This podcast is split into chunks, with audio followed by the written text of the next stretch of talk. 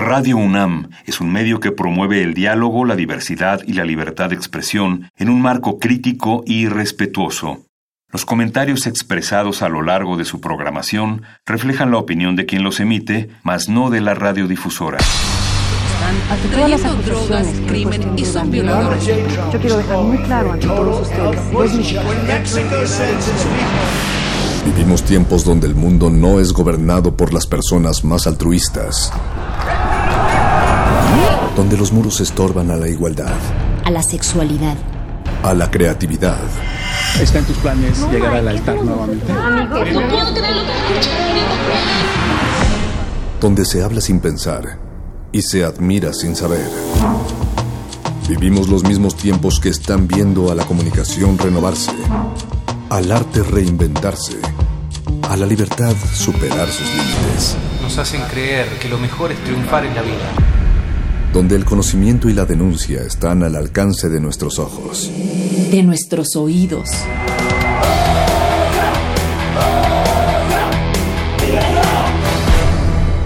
Resistencia modulada.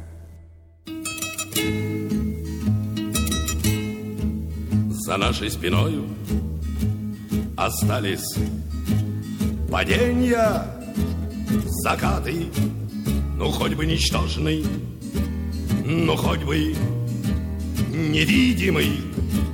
Взлет мне хочется верить, что черные наши бушлаты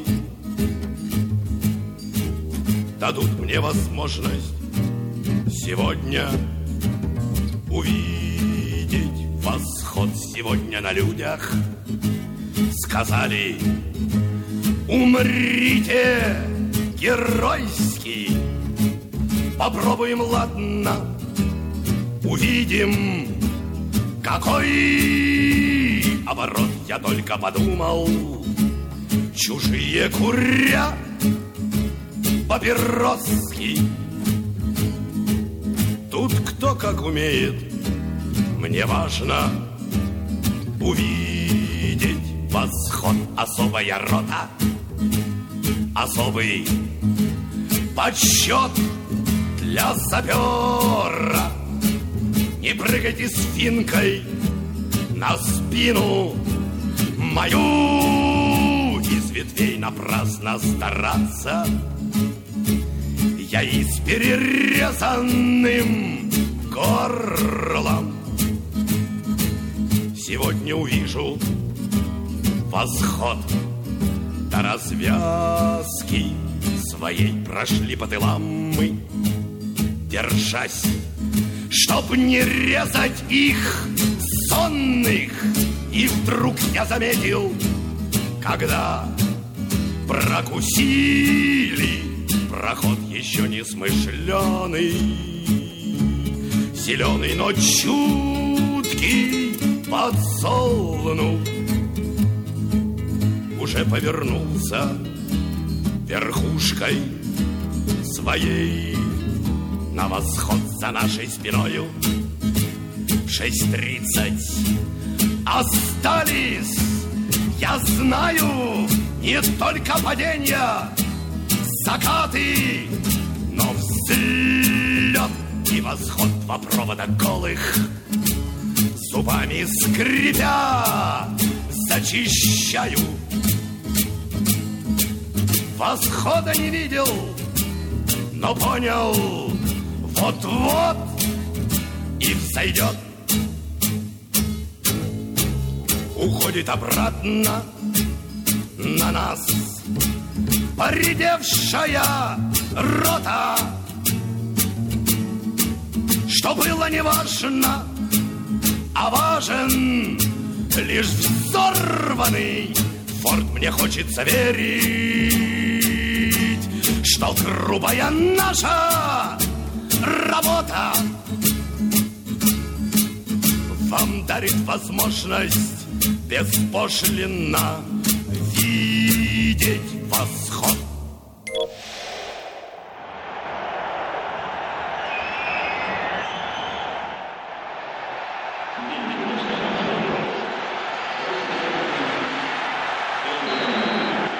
キックオフ レアル・マドリー対バルセロナ エキシビションマッチをお届けしてまいりますさあ、七海さん、気になる選手はいらっしゃいますか？そうそうそうそうメッシですよね。とにかくドリブルで相手ディフェンダー、それから見ている人たちをすべてパニックに陥れる。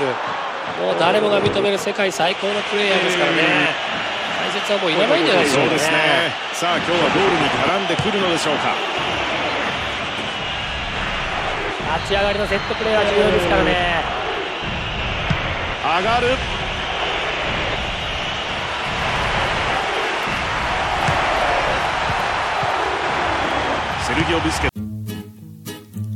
Что за дом притих, погружен во мрак, На семи лихих продувных ветрах, Всеми окнами обратясь во враг, А воротами на проезжий трак. Хоть устать я устал, а лошадок распряг. Эй, живой кто-нибудь, выходи, помоги, никого только тень промелькнула в синях, Да стервятник спустился и сузил круги.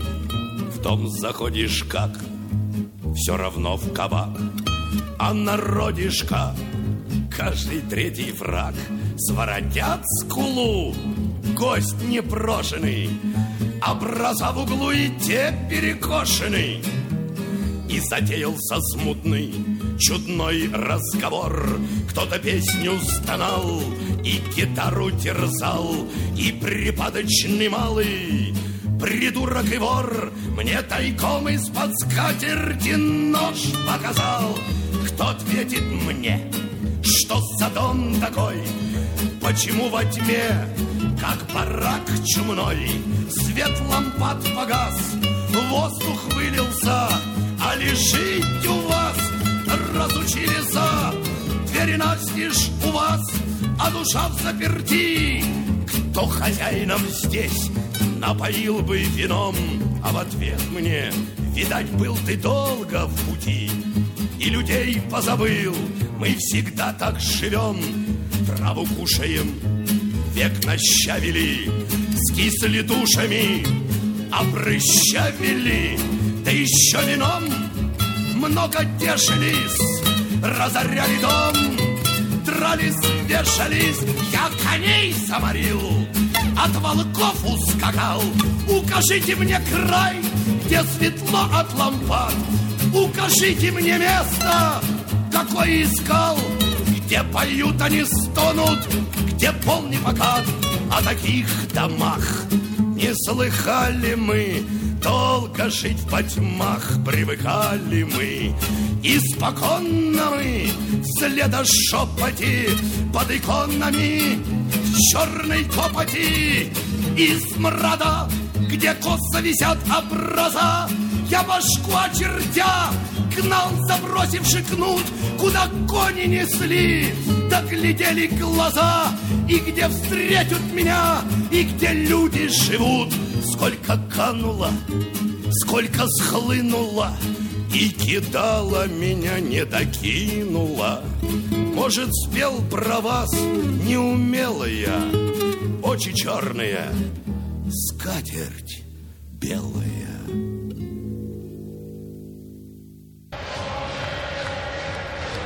Langer Ball nach vorne gespielt.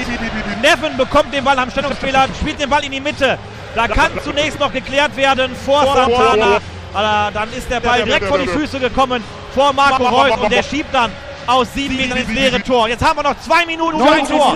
Minute Tor für unseren BVB in der, zum 2 zu 2 Torschütze der Spieler mit der Nummer 11, Marco! Und weiter, Jungs, weiter, Jungs!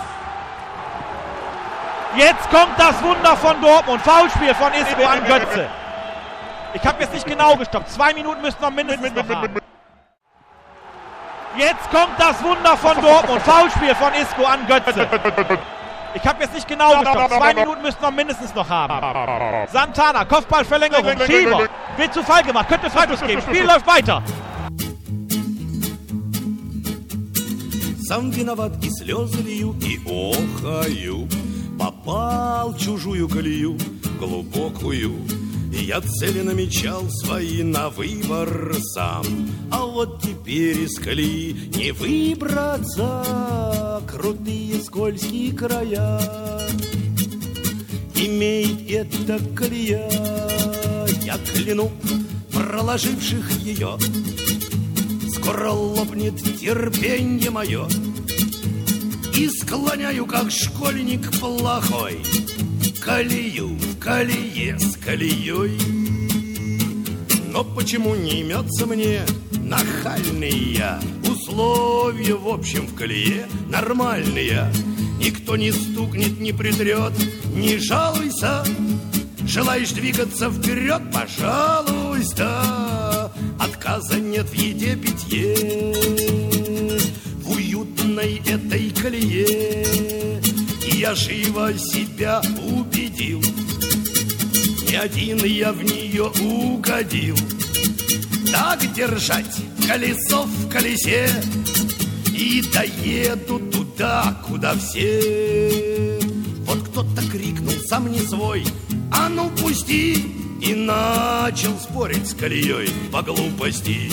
Он спорит шок запас до дна Тепла души И полетели клапана И вкладыши Но покорежил он края.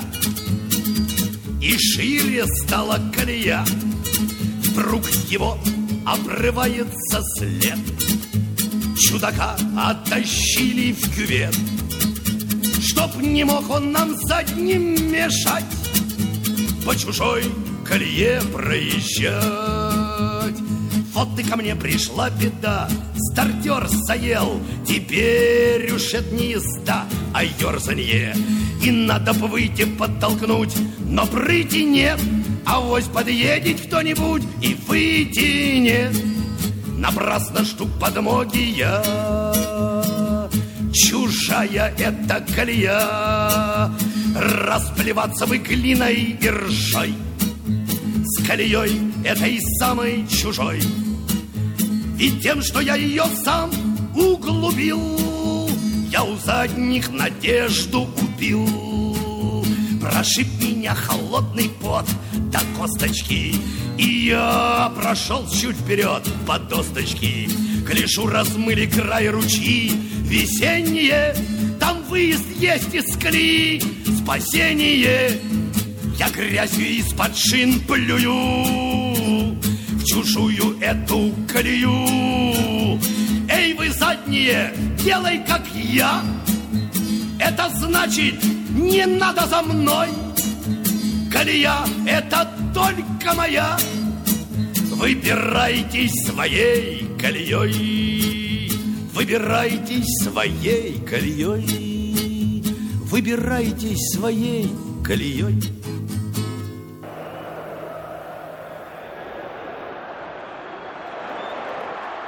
Опасно. Ха-ха! Перки! Вот это номер! И что, опять не засчитано? Нет, ну это феноменально. Два незасчитанных автогола. Это рекорд из рекордов, тем более в стартовой игре. Ну здесь, конечно, офсайд. Но перки-то каков. Это восхитительно просто. Надо играть на этого парня, честное слово. Но надо на него играть. Я весь в свету, доступен всем глазам. Я приступил привычной процедуре. Я к микрофону стал как к образам. Нет-нет, сегодня точно к амбразуре. И микрофону я не по нутру. Да голос мой любому опостылит.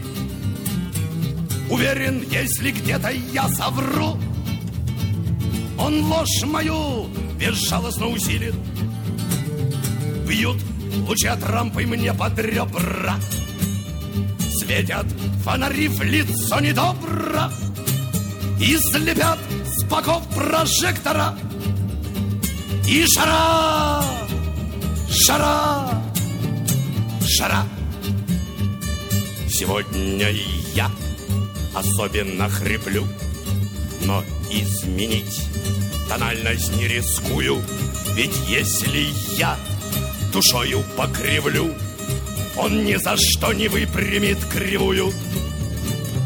Он бестия потоньше остря, Слух безотказен, слышит фальш Тойоты. Ему плевать, что не в ударе я, Но пусть я верно выпиваю ноты. Бьют лучи от рампы мне под ребра, Светят фонари в лицо недобро И слепят с боков прожектора. И шара, шара, шара. На шее гибкой этот микрофон Своей змеиной головою вертит. Лишь только замолчу, ужалит он Я должен петь до одури, до смерти Не шевелись, не двигайся, не смей Я видел шала, ты змея, я знаю И я как будто заклинатель змей. Я не пою, я кобру заклинаю. Бьют лучи от рампы мне под ребра. Светят фонари в лицо недобро. И слепят с боков прожектора. И шара, шара, шара. Прожорлив он и с жадностью птенца Он изо рта выхватывает звуки Он в лоб мне влепит девять грамм свинца Рук не поднять, гитара вяжет руки Опять не будет этому конца Что есть мой микрофон? Кто мне ответит? Теперь он как лампада у лица Но я не свят и микрофон не светит. Мелодии мои по но лишь сбиваюсь с искреннего тона.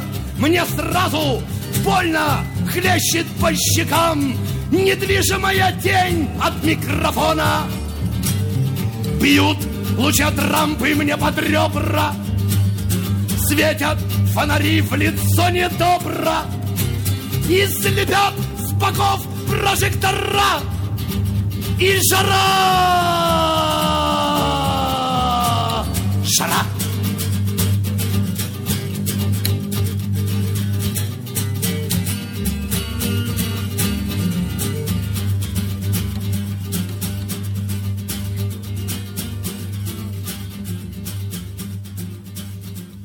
Está el delantero.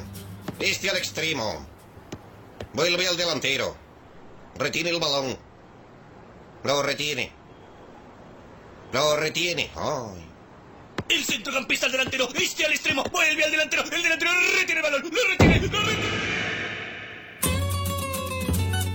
Ты думаешь, что мне не по годам? Я очень редко раскрываю душу. Я расскажу тебе про Магадан. Слушай, как я видел Ногайскую бухту до тракты. Улетел я туда не с бухты, барахты. Однажды я уехал в Магадан. Я от себя бежал, как от чехотки.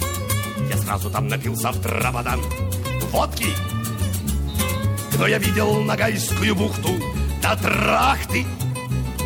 Улетел я туда не с бухты, барахты. За мной летели слухи по следам. Опережая самолеты в югу, я все-таки уехал в Магадан к другу. И я видел Ногайскую бухту до трахты. Улетел я туда не с бухты, барахты. Я повода врагам своим не дал, не взрезал вены, не порвал аорту. Я взял-то, как уехал в Магадан. К черту! Я увидел Ногайскую бухту до тракты. Улетел я туда не с бухты, барахты. Я, правда, здесь оставил много дам. Писали мне все ваши дамы биты. Ну что ж, а я уехал в Магадан. Квиты! И я видел Ногайскую бухту до тракты. Улетел я туда не с бухты, барахты. Когда подходит дело к холодам, Где-то далеко, да и накладно Могу ехать к другу в Магадан. Ладно, ты не видел Ногайской бухты? Дурак ты! Улетел я туда не с бухты. Барахты Завтра это будет круто! У всех! Завтра у нас сегодня Радио РДВ!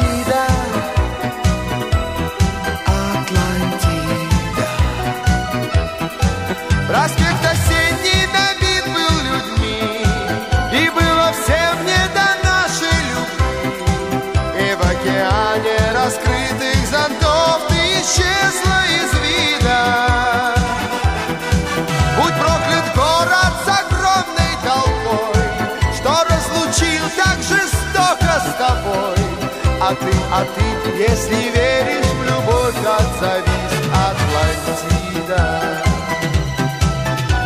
Зову я тебя, окликаю А в сердце все гуще туман.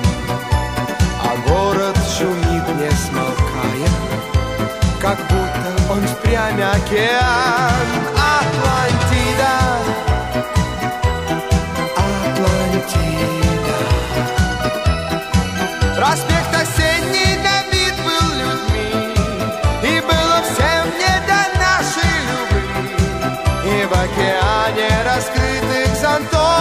исчезла из вида. Будь проклят город с огромной толпой Что разлучил так жестоко с тобой. А ты, а ты, если веришь любовь Отзовись,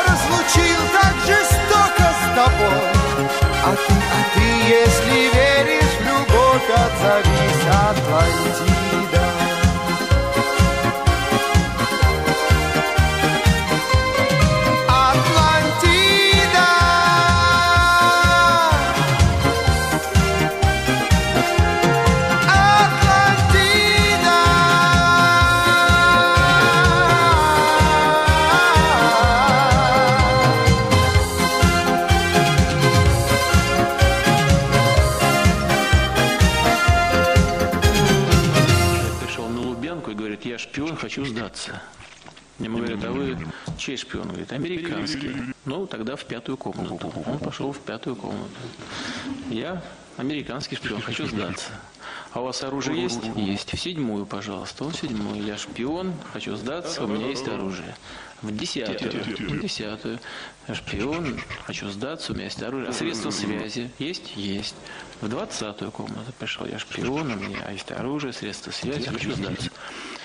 Его спрашивают, а задание-то у вас есть? Есть. Ну идите и исполняйте, не мешайте людям работать. Manzarda Records Matrix.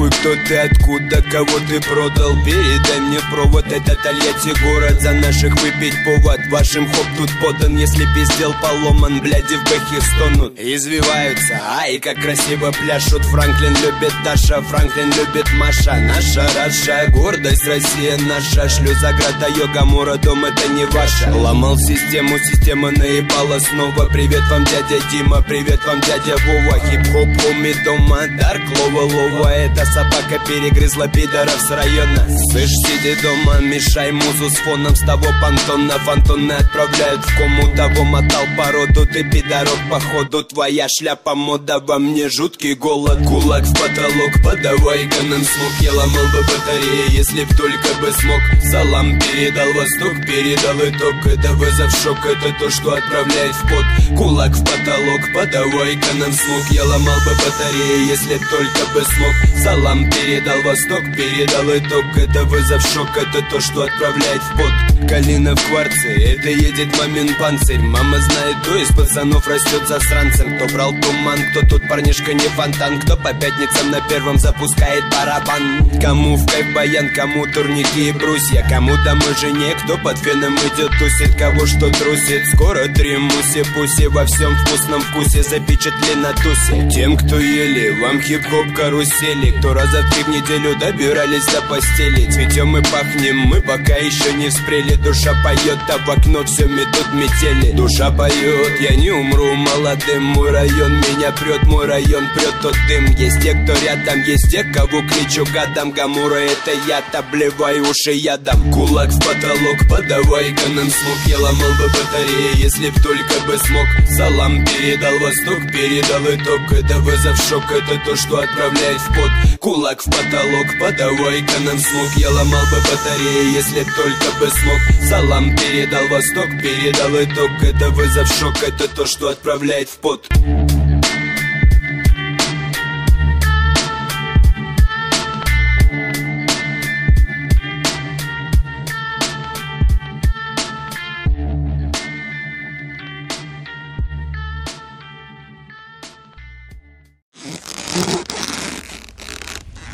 Resistencia modulada.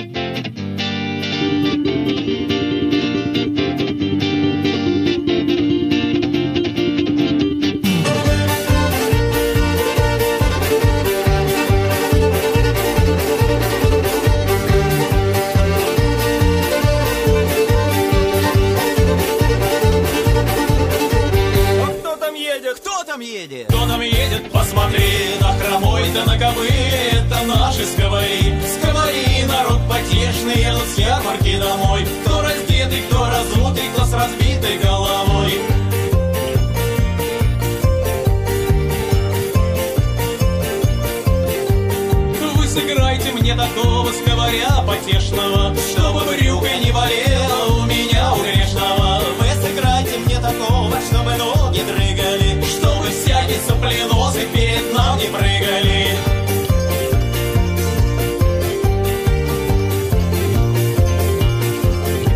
Ой, поломаться, поломаться, поломаться хочется, а сказать-то и по правде, и подраться хочется.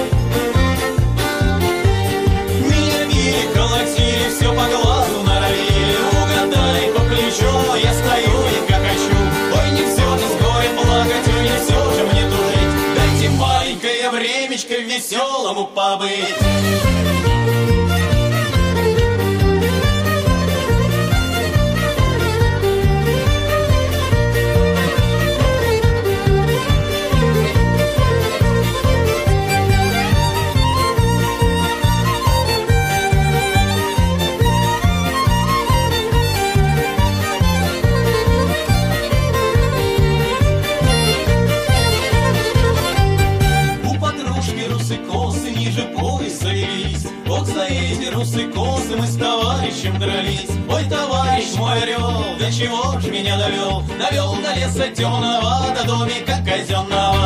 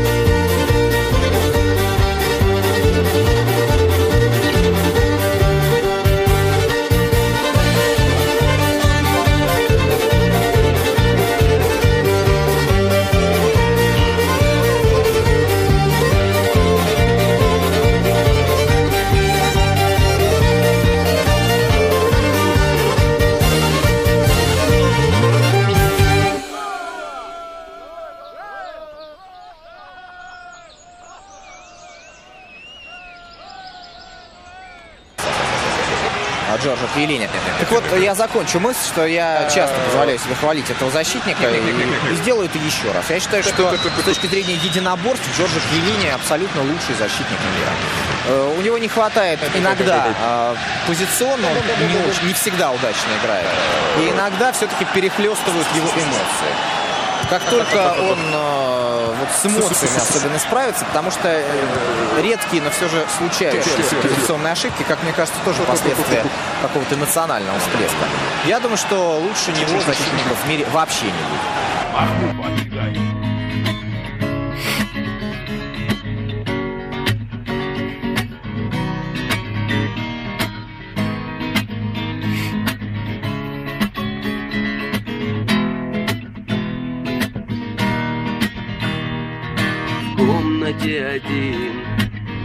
Смотрю на звезды в окна, посмотри на них. Если хочешь, даже с неба, ты в Тамбове там. Ну а я в Чечне скучаю, посмотри на них. Посмотри, я умираю.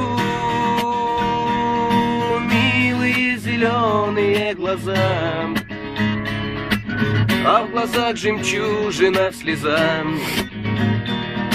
Не забуду я их никогда. Ты приди ко мне, мечта моя. Милые зеленые глаза. А в глазах жемчужина слеза. Не забуду я их никогда. Ты приди ко мне, любовь моя И ты, как и я там повстречаешь Ты меня найди, а при встрече мне расскажешь Как меня ждала, как по звездам ты искала Как меня нашла, как от радости рыдала Милые зеленые глаза а в глазах жемчужина слеза. Не забуду я их никогда. Ты приди ко мне, мечта моя, милые зеленые глаза, а в глазах жемчужина слеза. Не забуду я их никогда. Ты приди ко мне, любовь моя.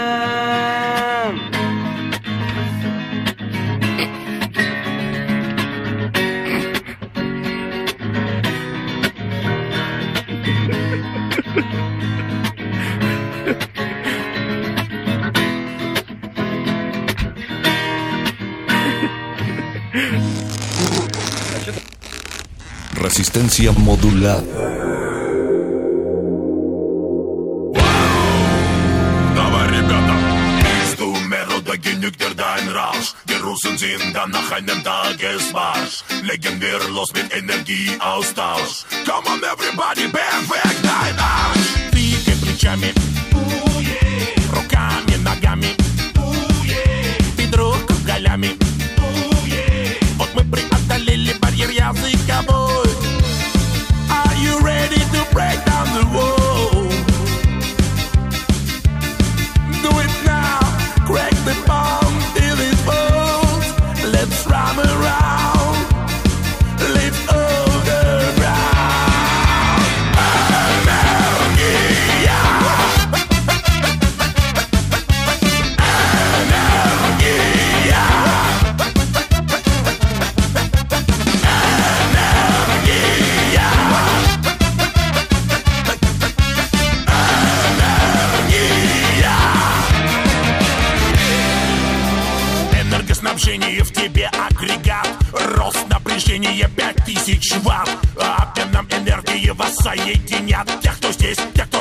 все за мной повторят. Повите плечами.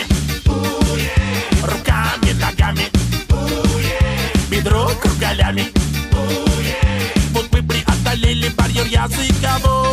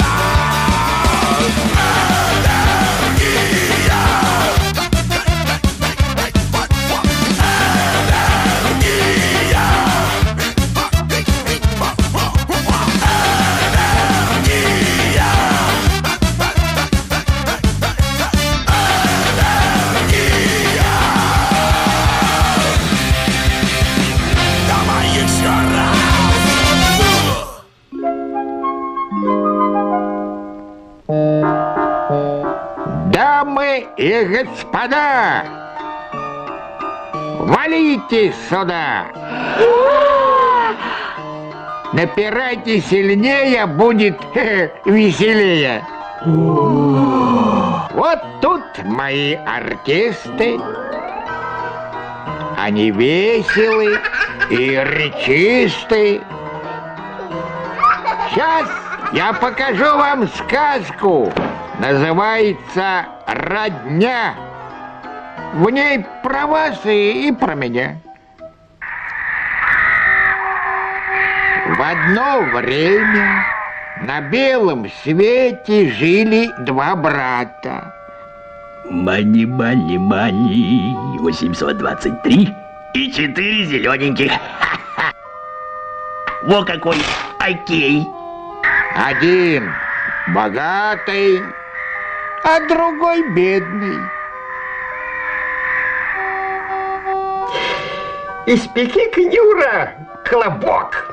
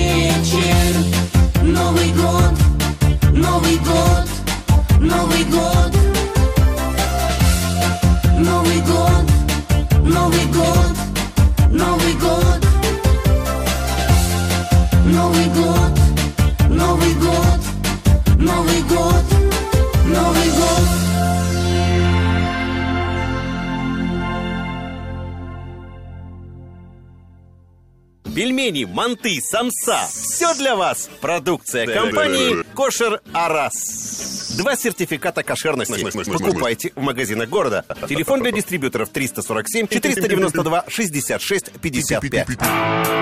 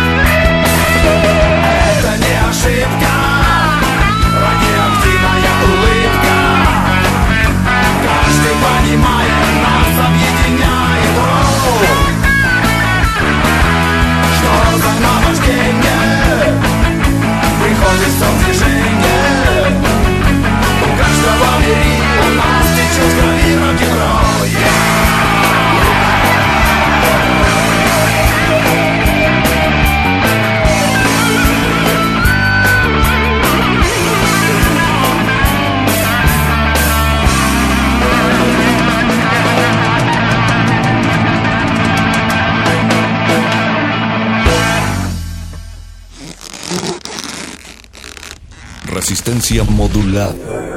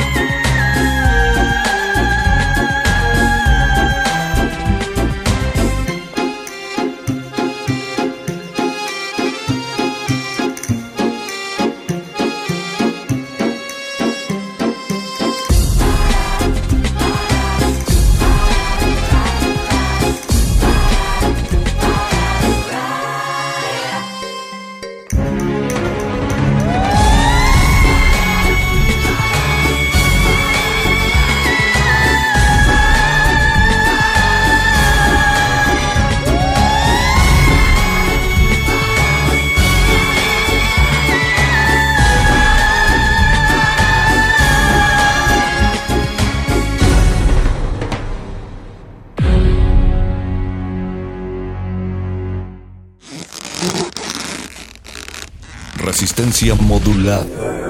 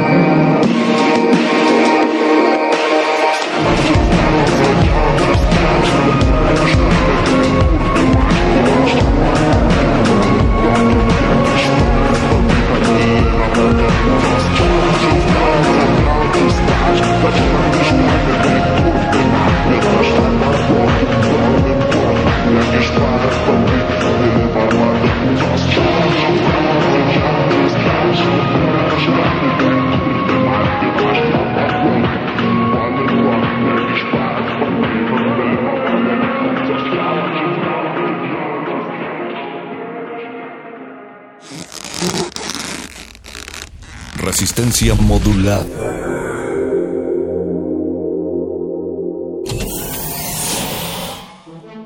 Toma un lugar.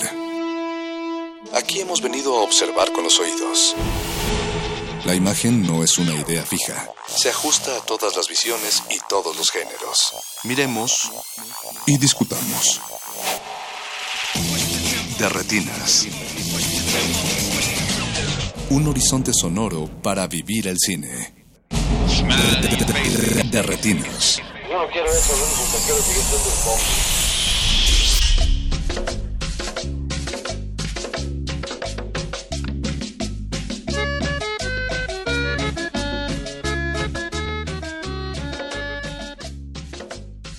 Hola chicos, estamos de vacaciones y están en Derretinas. Imagino como ya se dieron cuenta, esta barra está grabada al menos durante un par de semanas. Mi nombre es Rafael Paz y vamos a estar hablando de cine la siguiente hora, o al menos lo vamos a intentar. Aquí en la mesa de este programa especial de fútbol picante, o cómo le vamos a poner. Cine picante. El cine picante está Jorge Negrete, como ya lo escucharon. ¿Qué tal? Buenas noches. Alberto Acuña Navarijo. ¿Cómo estás, Rafa? A ver, estoy esperando que llegue David Faitelson. Ahorita va a llegar Jorge Ramos a ver Oye, quién educa a tus hijos. Faitelson, sus 30 años de labor periodística. Oye, su trabajo le costó. Que imagino que aguantar a José Ramón no es sencillo. Híjole, no. ¿Y ya contestó Ángel Toraño? O? No, todavía no. Pero ya Pero viene en su- camino Viene en camino su el papá. señor Carlos Alberto. Ese sí yo lo quisiera conocer en persona. Y bueno, como ya lo escucharon, también está aquí Mauricio Orduña. Muy buenas noches. Pensamos en hacerles un programa especial porque uno son vacaciones e imaginamos que por estas fechas México ya está descalificado del Mundial, ¿o no? La verdad es que no sé. ¿Por Esperemos que ya se le haya cumplido por fin el capricho a André Marín y que ya Juan Carlos Osorio se haya ido de la selección. Oye, entonces sí vienes informado de... Yo vengo al día. Es el único que lee las revistas. Sí, es el único que lee el récord. Pero bueno, ese es el tema de esta noche. Al menos vamos a hablar de cine y de fútbol. Eh, fue chistoso preparar el programa porque según nosotros no habíamos visto películas de fútbol, o al menos no eran muchas. Pues como Y después- mexicanos hay muchas en el, in- en el Ajá. inconsciente colectivo de que fútbol. sí las teníamos en la cabeza. Y para colmo vemos este fútbol picante y vemos la última palabra. Y pues siempre- entonces ya con eso combina. Siempre habíamos querido hacer un homenaje a fútbol picante. Híjole. Porque creemos que el futuro del periodismo es el debate en la mesa. y Pero nunca, ese, ese tipo de debate. nunca lo hemos podido llevar a cabo en este de retinas. Ojalá algunos enemistas esta noche. Que diga que el chanfle 2 es mejor que la 1. ¿Hay dos? Claro. Claro. Híjole, eso yo sí no sabía. Pues entonces, hoy es el buen momento para hablar de la 1 y la 2. Yo me quedé en que nada más había uno y qué bueno que vamos a empezar por ahí. Porque creo que es de esas cosas que solo he visto una vez en la vida. Y que la vi porque mis primos eran americanistas. No hay en realidad otra razón para haber visto esa película. La otra razón que puedes decir que por qué la viste es porque la ponen cada quincena en Canal 2. O sea, también es otra Ah, opción. o cuando va a jugar el América. O, cuando eh, o el clásico, por O el clásico, por sí, sí, supuesto. O sea, pero en el chanfle hacen alusión al equipo América. Claro, pues es donde juega Enrique Borja. Pues sí. Oye. donde es el aguador precisamente el chample y entra eh, en el partido. Órale. si lo ven ya así, este, bajado el balón. Literalmente. Bajado, ajá. Es la clásica historia de- del debilucho que lo logra. güey. Ok. Pero no lo vamos a intelectualizar esta noche. No, no vamos a hacer este tipo Enrique Krause con. No digo, Daniel Krause con la, la risa en vacaciones que Ah, no, quiso intelectualizar. Híjole. También le mandamos un saludo Oh, al, al último de la dinastía. Sí, qué, qué mal texto ese, por cierto. Pues bueno. Pero bueno, a ustedes que sí la tienen un poco más fresca, porque yo la verdad, más allá de que solo recuerdo que Chespirito metía goles de manera como Insólita. insólita. Eh, puedes poner en YouTube, porque hay un video donde es los 27 goles que mete el chample en la Ah, película. Claro, hay un, su- hay un, hay un supercut del. Claro, sí. Pues sí, pues si pueden ahí que lo busquen. Las escuchas. Es Como un radio material- expandido. Como sí. material adicional, exacto. Si ahorita terminan de escuchar y entonces se ven en YouTube. como hipervínculo. Pero, o sea, bueno, más allá de eso, yo en realidad no recuerdo la película en sí. Es más, o sea, que era el aguador y llegaba. Y seguro su esposa de. Florinda Mesa también sale, ¿no? Pues obviamente viene todo el, Todo el elenco. Ah, todo el elenco es de Chespirito. Bueno, habrá que decir que en la primera parte todavía sale Ramón Valdés, ya en la segunda parte, pues ya es entonces, no estoy seguro si ya había fallecido, pero bueno, el hecho es que ya no aparece.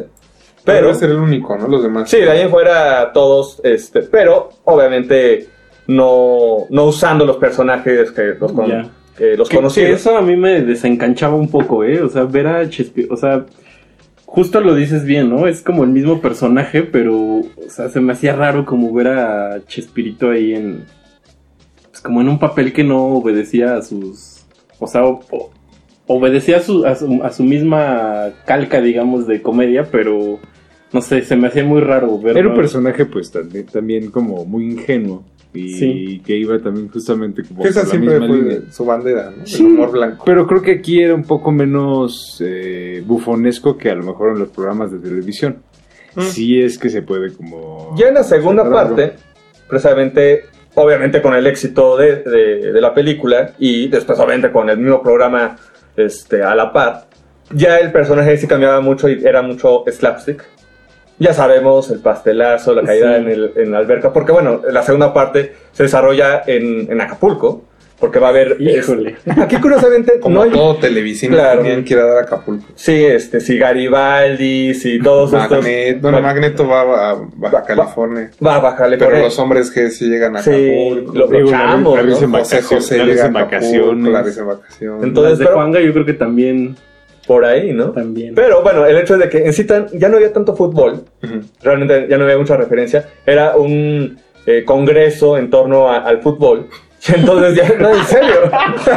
Ahora daba una TikTok.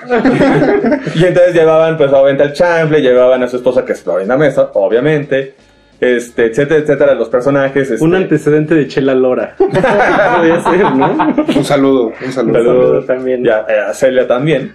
este, y entonces la trama eh, giraba en torno a un, eh, unos traficantes de diamantes que Ándale. metían este, los diamantes en un balón de, de fútbol. Y entonces había una confusión, obvio, tiene que haber una confusión. No, wow. Y entonces el balón eh, cae este, a manos de un jugador de fútbol que es el Comanche, Sergio Ramos el Comanche. Ah, Y entonces, obviamente, ese balón durante toda la película va a estar en manos de todos los personajes, incluyendo este al Chaplin. Eso es a grandes rasgos. O sea, no hay mucho fútbol. Obviamente hay más bien referencias al fútbol. Y ahí sí juegan mucho más con el- la caída en la alberca, el, este, el pastelazo, este, la, la, este, la maceta que se cae y le cae en, la cabeza a alguien. Y al final, porque es como la secuencia cumbre, entiéndase, la cumbre, este, en palabras de, de Chespirito, eh, ahí eh, juega una, una carriola.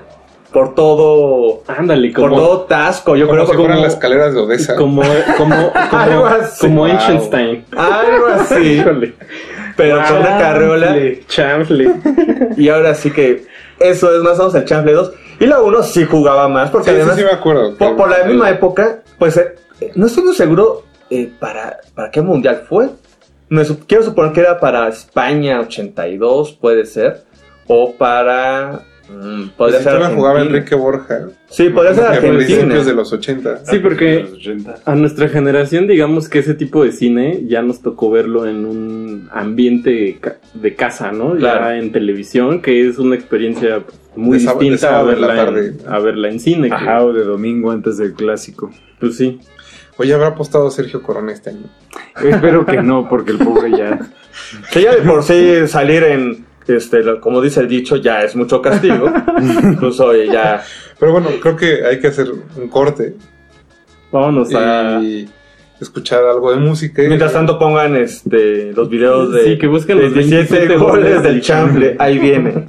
Y vamos, regresamos para seguir hablando de películas mexicanas O sea, de fútbol porque todavía hay un par en la lista. Sí, que le pongan a- al, al link de los 27 goles, le bajan y lo vamos a sonorizar con esta canción. Regresamos.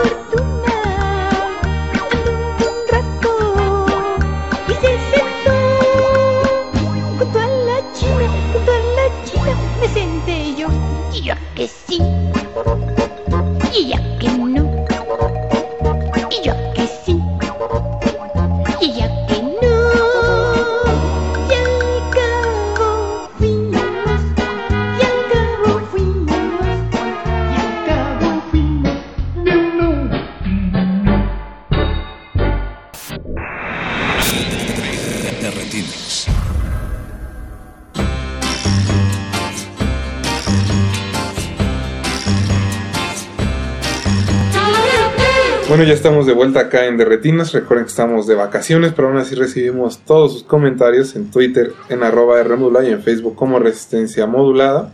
Estamos hablando de cine y fútbol porque el mundial está todo lo que da. Tal vez Eh, ni jugó. Quizás en una en un universo paralelo estemos jugando el quinto partido. Ojalá, ojalá. Eh, digo, por toda la gente que lo quiere, ¿no? A mí en realidad me da un poco igual. Seguro habrá buenos programas de fútbol picante. Espero que alguien se mate este año. Y Ahora sí, mentadas de madre con este Álvaro Morales. nunca lo llevan. Bú, pues año Oye, le pues el que debe de ir. Pero bueno, chicos, estábamos haciendo esta lista de películas mexicanas, de- bueno, de, de películas de fútbol y de salieron fútbol. varias mexicanas. Entonces yo quisiera que escogieran o se quedaran al menos con una. Digamos que nuestra coronita en México sería el chanfle. No. ¿No? No sé, eso lo van Top. a decidir a ustedes. El top es Chido Wine, el Tacos de Oro. Híjole. Ya, no hay más. Esa es la película. Pero a ver, explícanos. Yo no lo he visto. el chido qué? Chido One. De entrada, curiosamente, el, el partido final de esa película es México-Alemán. Y se le gana con una chilena de, El chido Juan. de Chido El One. Chido One. Que es Órale. eh, el, este, el hijo de Sergio Arau. Este, Ándale. más bien, Ah, Alfonso Arau. más bien. Alfonso, Alfonso Arau. Arau. Este, y el entrenador, ¿quién es? Mario Almada. ¡Wow! Tú dime si eso. Aunque Mario Almada pudo haber sido una biopic de Nacho Treyes. También puede ser. Pero ya con eso, creo que sí le mata al Chample. Sí, suena bien. Yo no la he visto, pero Sí. hay que buscarla. Técnicamente es una historia del, como le dicen, el underdog, el perdedor. Ajá. Este, en ese caso de barrio, que le dicen presente. Que bueno, las películas de fútbol tienden mucho Sí, a... eso. O sea, técnicamente no es una historia muy. Pues es como muy. Y en general las de deportes. Las películas de deportes tienen. de básquetbol, hockey, béisbol, bueno, box, box. box, eh, ¿No? Creo que es- hace, Sí. más bien es una herramienta muy fácil para desarrollar un guion. sí. Sí. Sí, claro. Es como... Y aquí nada, la única cosa es de que, pues, aún es como el, el campeón del barrio, Ya. literalmente el barrio bajo. eh, Ven que ahí tiene el potencial para que sea parte de la selección nacional que juega contra Alemania. Claro. El jugador estrella de Alemania es Sebastián Ligarde. o sea, Sí, del gatazo. Sí, del gatazo. tiene todos los elementos que aunque sea una historia tan conocida entre cierto humor, entre esos personajes, los actores que los interpretan y además ese partido final, pues vaya. es- No, bueno, es que Sebastián Ligarde haciendo la de alemán, wow. Sereno, sereno, Ah, moreno. Creo que aquí eh, hay oportunidad para hablar del que creo que debe ser el mejor material de fútbol que ha hecho el país. Curiosamente, poca gente lo ha visto. Pero ese es el corto que hizo Regadas para la película esta Uh, de Alejandro claro. Cessner de, de fútbol, que eran puros cortos internacionales. No, la de este, Daniel Brenner. Daniel Brunet, Daniel ujú. Y uno de ellos, digo que eran en teoría maestros del cine internacional. Y digo en teoría porque Ahora cualquiera son maestros. para- en ese tipo de antologías todos son maestros. todos son maestros. La curiosidad era que había uno de regadas de fútbol. Muy bueno. Y pensando en que tal vez era como el resto de su cine, digamos, más reflexivo, un asunto muy íntimo, Muy contemplativo. El corto no es eso, ¿no? Es, es narrar la vida de una familia desde el punto de vista de cómo sufren cada mundial por la selección. Desde que él nace, que es el mismo Carlos, me imagino, hasta que sus hijos están grandes y también lo consuelan porque la selección sigue perdiendo. Nomás no da una. Y que es muy divertido. Creo que eso es lo más chistoso de todo. Digamos que la selección encumbra un poco hoy el nuevo mito del Cruz Azul. Que hablando del Cruz Azul, hay una película que para estas fechas ya se estrenó sobre un Ah, sí, aficionado del. Cruz Azul que necesita Híjole. Eres mi terapia. pasión. Eres mi pasión. Ah, bueno, si ya este, los Pumas tenían como no te voy a querer, Ajá. la película del Cue, bueno, Claro. ya le tocaba el Cruz Azul. Sí, en ese caso, bueno, es un, un remake, como varios. Estos que son remake, calca, tropicalización. Realmente lo que hacen es, pues, estar copiando secuencia por secuencia, cambiar los diálogos al... Mon- un mon- una, una chamba de montaje en calca, digamos. Pues sí, tal cual, realmente no se esfuerzan mucho. Eh, en ese caso, bueno, la película original se llama El, eh, Fútbol o Yo, es una película argentina. Este, que es como los equivalentes a un Adrián Uribe, un Derbez, todo ese tipo de camada de cine comercial. Bueno, pues allá en Argentina también tienen mucho de esto. Sí. Y también se les ha copiado, obviamente. Y bueno, pues la película es presenta de un eh, adicto al fútbol. En, Argen-. Argentina, ¿cuáles eran los equipos? En, en este no mencionan los equipos. Ah, Pues River y Boca Juniors. no, porque si aquí es el Cruz Azul que nunca gana. No, pero es que Ah, aquí, ya no a- sé, aquí no sé. este, nunca mencionan, no sé si por derechos o no se quisieron meter en esos problemas. Bueno, en ese caso no menciona ningún equipo en particular. Y más bien lo que hace es, este, Es una metáfora. pues algo así. más bien supuestamente el tipo ve todo, ¿no? Todas las, este, todas las ligas, todo, este, los partidos de, de Malasia a las 4 de la mañana lo estás viendo, la selección obviamente argentina, etcétera, etcétera. Pero eso hace que pues descuide pues la familia, el trabajo, su propia vida este, diaria.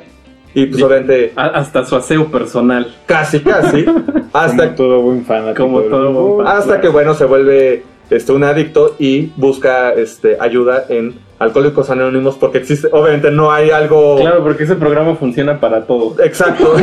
entonces dice que lo más cercano. Y entonces aquí, este, sí van a hacer hincapié, o hacen hincapié, que la película, este, pues el fan es de- del Cruz Azul. No, no, eh, no hacen, obviamente no es una película en torno a Cruz Azul, no se emocionan, pero no se emocionan. Pero para esto sí se pueden emocionar viendo Mi papá es un héroe, que es con Mauricio Islas. Ah, claro. Donde es portero. es portero del Atlante. Pero la final Otro equipo con mucha historia. con mucha historia. Juan Villoro. Pero aquí la- la- lo interesante es de que la final la juega Atlante Cruz Azul y la gana el Cruz Azul. Aquí estoy spoilereando un poco, pero bueno, la gana el Cruz Azul. Ah, bueno, pero es una película de hace tres años. Sí, bueno, po- pero como nadie la vio, pues o sea, es una bonita ficción. Es una bonita ficción y ahí gana el, el Cruz Azul. Órale. Donde el, el jugador estrella eh, es entrado por Mauricio Ockman. Este, como un jugador argentino. Este, bueno, El Chema. el Chema, entonces. El Chema. Este, pues sí, entonces hay, pues de alguna manera el Cruz Azul se ha unido un poco al fútbol, porque bueno, pues están esas dos películas donde, si bien no es el Cruz Azul, el seno central, bueno, pues de alguna manera gana el Cruz Azul la final, han esperado durante Hoy- años. O ese videojuego en el que salía este Osvaldo Sánchez y Ah, no, la mansión del terror. Eh, la- ¿Cómo se llama? No, no es la mansión, es la Villa del Terror. La hacienda del terror. La hacienda del terror. Donde son los Mi- por- era Michel, Osvaldo, Michel, Osvaldo. este Corona, Jesús Corona. No, guau. y los tres van a meterse en una hacienda y los espantan toda la noche. Eso no es mucho de fútbol, pero de cualquier forma Pero. Entran en esa el- cancha. El, el- Sí, el elenco, el elenco es de la cancha. Híjole, Wow. ¿Cómo se llama ese, ese La hacienda del La terror. hacienda, La del, hacienda terror. del terror? Ahí también con La la, voy a apuntar. participación de Lina Santos. Andaba por Vaya, ahí en. YouTube, no sé si todavía este. ¿Está Lorena Hay que- Velázquez? hay que verlo. ¿O quién era? No recuerdo. Era un, era un reparto. Sí, era un repartazo. Era un repartazo. Lina Santos ya señorona, ¿no? Sí, sí, la película. Oye, en la era- época en que creo que Osvaldo era la figura de las chivas. 2003, por ahí. Michel de- era Sí, la sí. banca y Se veía bien Corona estaba en Tecos. Órale. no, bueno. Un saludo al Cheto Leaño, ¿Qué- qué- que seguro nos está escuchando. ¿Qué será del cabrito arellano? Yo me pregunto. Nunca lo consideraron para el cine. mira. sí, no, pues es que... Y tenía madera, ¿eh? Yo creo que. Sage sí pudo haber hecho novelas. No, mira, si en el programa destaca, como que es que Bueno, ahora narra partidos. Pero pues yo creo que tenemos que hacer otra pausa y regresamos para hablar de, de Ahorita fútbol. buscamos en YouTube si todavía está la hacienda del terror. Le mandamos un saludo a todos aquellos que les gusta esto del, del deporte de las patadas. Y pues regresamos, están en Derretinas. Ah, bueno.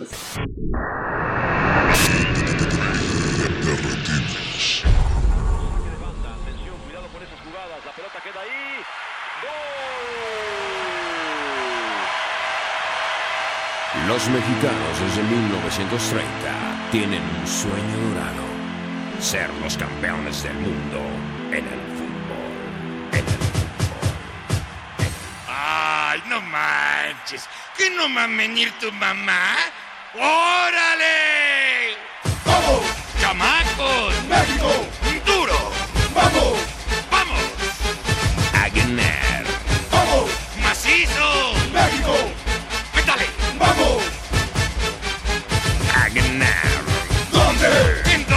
En Francia. ¡Francia! ¿Dónde? ¿En Francia? En Francia. Con fuerza y con ansia se gana en Francia. Con fuerza y elegancia se gana en Francia.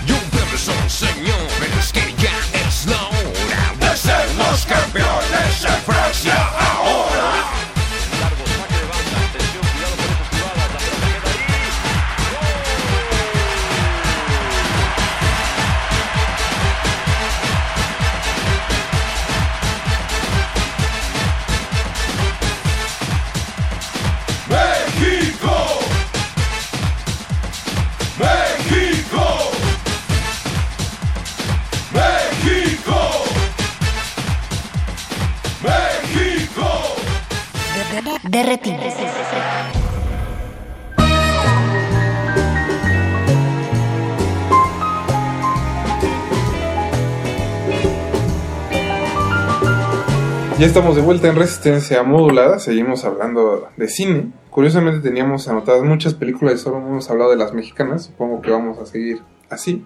Pues de una vez ya Olayo Rubio. de una La vez. siguiente es la ilusión nacional de Olayo Rubio, que a diferencia de la de Regadas no es nada divertida. no. Y es también un repaso de, de cómo le ha ido a la selección Pero en todos también, los también mundiales. tiene ahí como una cosa medio política. Sí, o sea, hay como una necesidad Es que es lo que siempre en las cosas de como de, de forzar la política con algo. ¿No? Como intelectualizarlo. El contexto social, Decir, meter- ajá, hablar, o sea, explicarte a a las lo Villoro. cosas. A lo, a Villoro. Pero Sí. Villoro lo hace bien, bueno. O a lo Valdano, que también le gusta mucho. Bueno, Valdano, a Valdano sí le creo. Lo menos que se fue con Martinoli y Luis García, entonces ya no le creo tanto. Pero creo que el problema de Ilusión Nacional es de que desaprovecha todo el material que tiene. Casi todo lo que tiene es Eso, es porque le dieron acceso al Sí, archivo. o sea, eh, eh, justo eso, eso es a lo que iba, ¿no? O sea, chambear con archivo requiere como.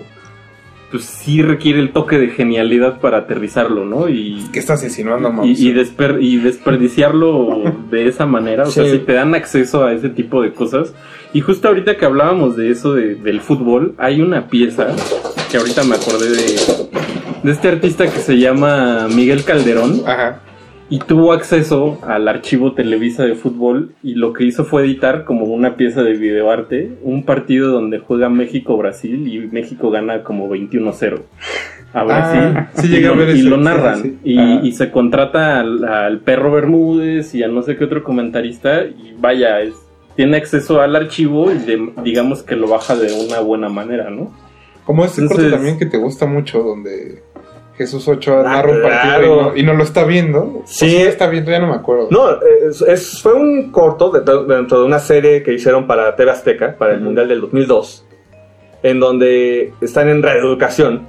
No sé por qué reeducación está transmitiendo el partido de fútbol este, México-Italia, pero en vez de pues narrarlo na- naturalmente, se traba la... Corea-Japón, Eh. cabezazo de Borghetti, ganamos ese partido. Sí, no sé, pero bueno, por alguna extraña razón, este, bueno, se empató más bien.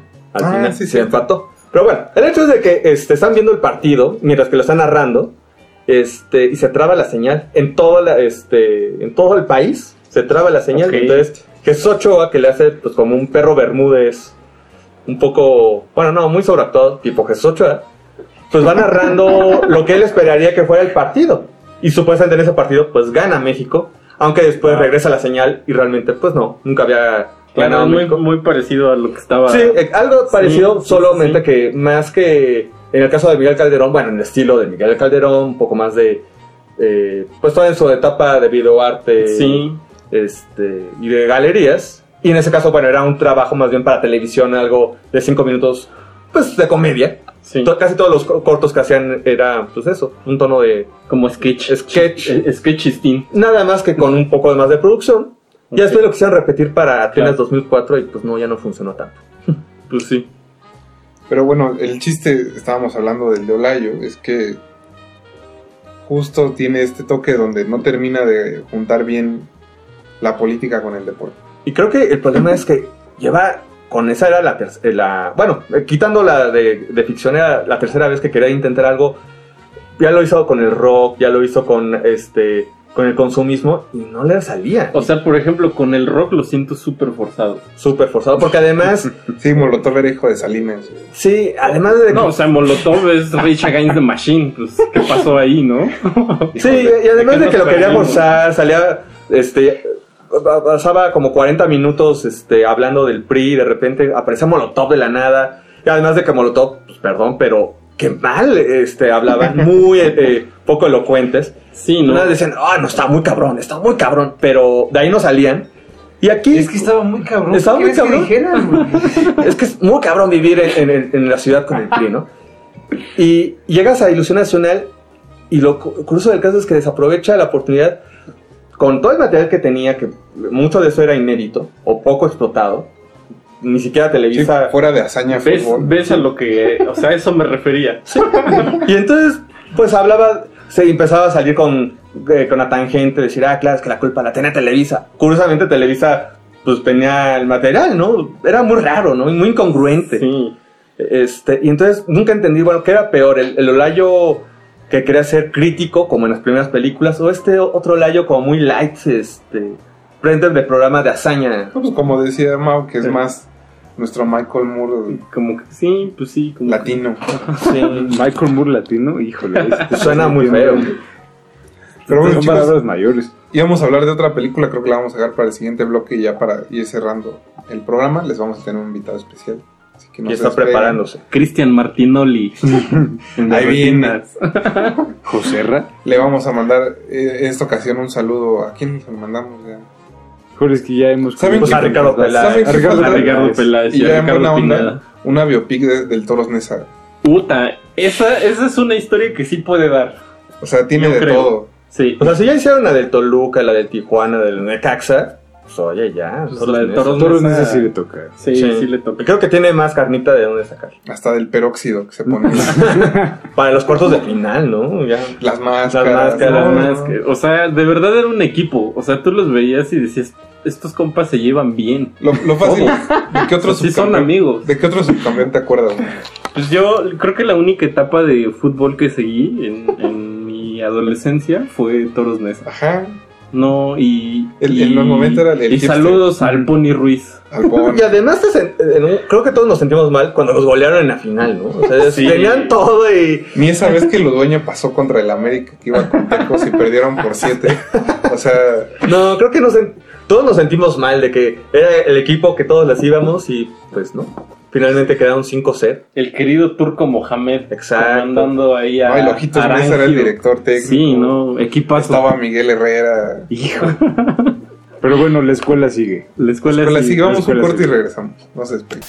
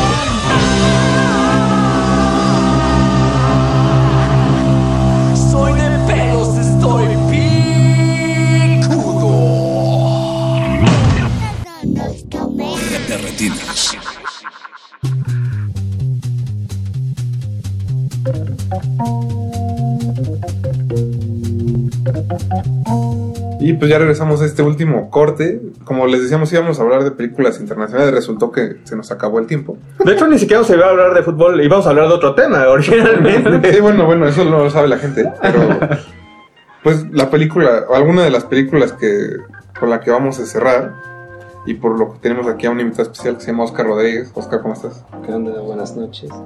Que ya viene un poco gracias por- cansado. gracias por la invitación. Nos Aquí, ¿qué estamos, puedo- nos estamos preparando para el mundial. No, ahorita ya está el mundial. Oscar, ya está el mundial. ¿Ya empezó? Ya. Ah, ok. Se nota que no estaba siguiendo el mundial. Es que realmente el mundial me perdió cuando me di cuenta de que la- las estampitas de los álbumes subieron tanto de precio. O sea, es- ahí es cuando, cuando, el piensas que realmente no te afecta como, como los golpes económicos, pero sí. A mí me sorprendió que ahora Ahí venía toda una- una generación se da cuenta de la inflación. Exacto. O sea, cada- yo cada- yo soy, cada cuatro yo años. soy de ese grosso. No, pero que aparte, ahora hay una edición especial pasta dura del álbum para que no se te Ándale. deshaga. Sí, sí, Ah, sí.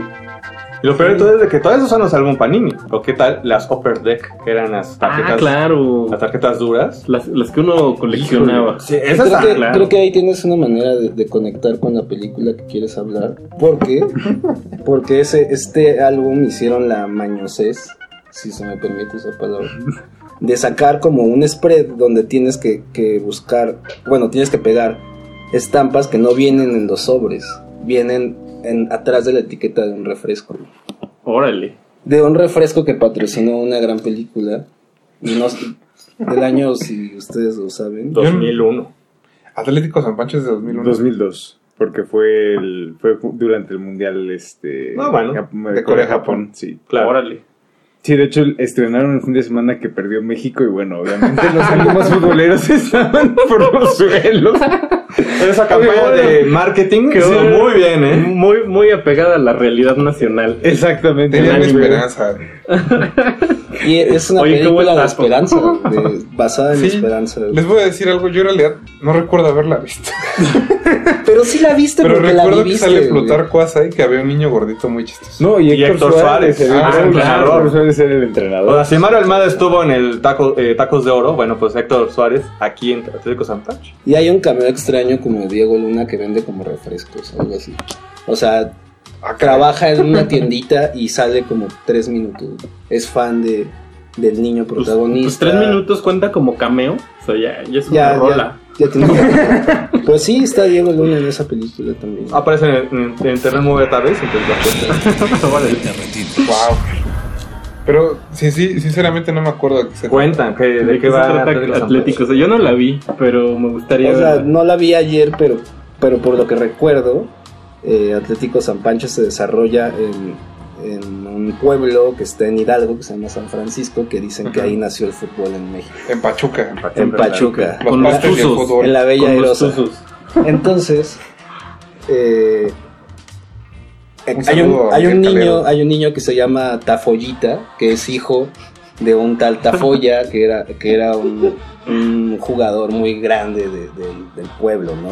Pero al parecer creo que se muere y Plutarco Asa es como el amigo incómodo que termina ligándose a la mamá y en, en todo Hijo. esto. En, en cómo se desarrolla esa relación, también se desarrolla el equipo liderado por Héctor Suárez como coach. Qué fuerte. Su mascota es una vaquita, hay un niño gordo, niño pelirrojo. O sea, realmente era, inclu- era incluyente. Que, que el niño gordo Y será había- por el refresco, o sea, tendrá Yo que ver ahí sí, algo no estoy muy el seguro. Es como del pequeños gigantes. Sí, y hay, y hay una niña en el equipo, güey, y hay toda una controversia de, de si la niña puede jugar, güey. Ya llegando es a como- la Azteca y Es sí como puede, cuando güey. Body juega fútbol y encuentran que en el reglamento no se especifica que un perro no puede jugar. Exacto. güey. Exacto. Que Sí, por nadie- eso es que el nadie- perro juega. Nadie pudo contemplar eso, ¿no? En el reglamento. Ajá.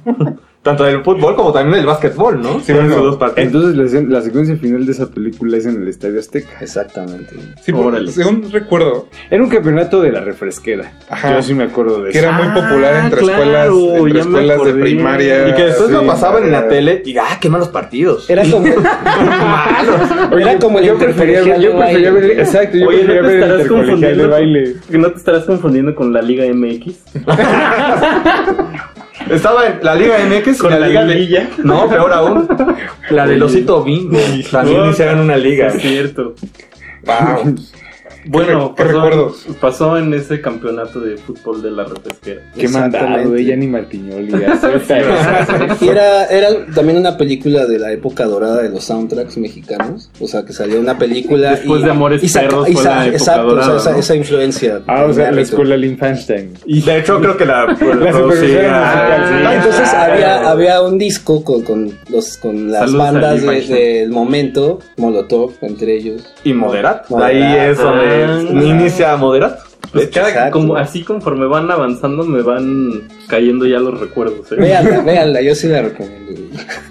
Ahora, O sea, a ver, hay otros- soundtrack de Molotov. Moderato cantando. Entre otras bandas. Pero además era un cover de Parches.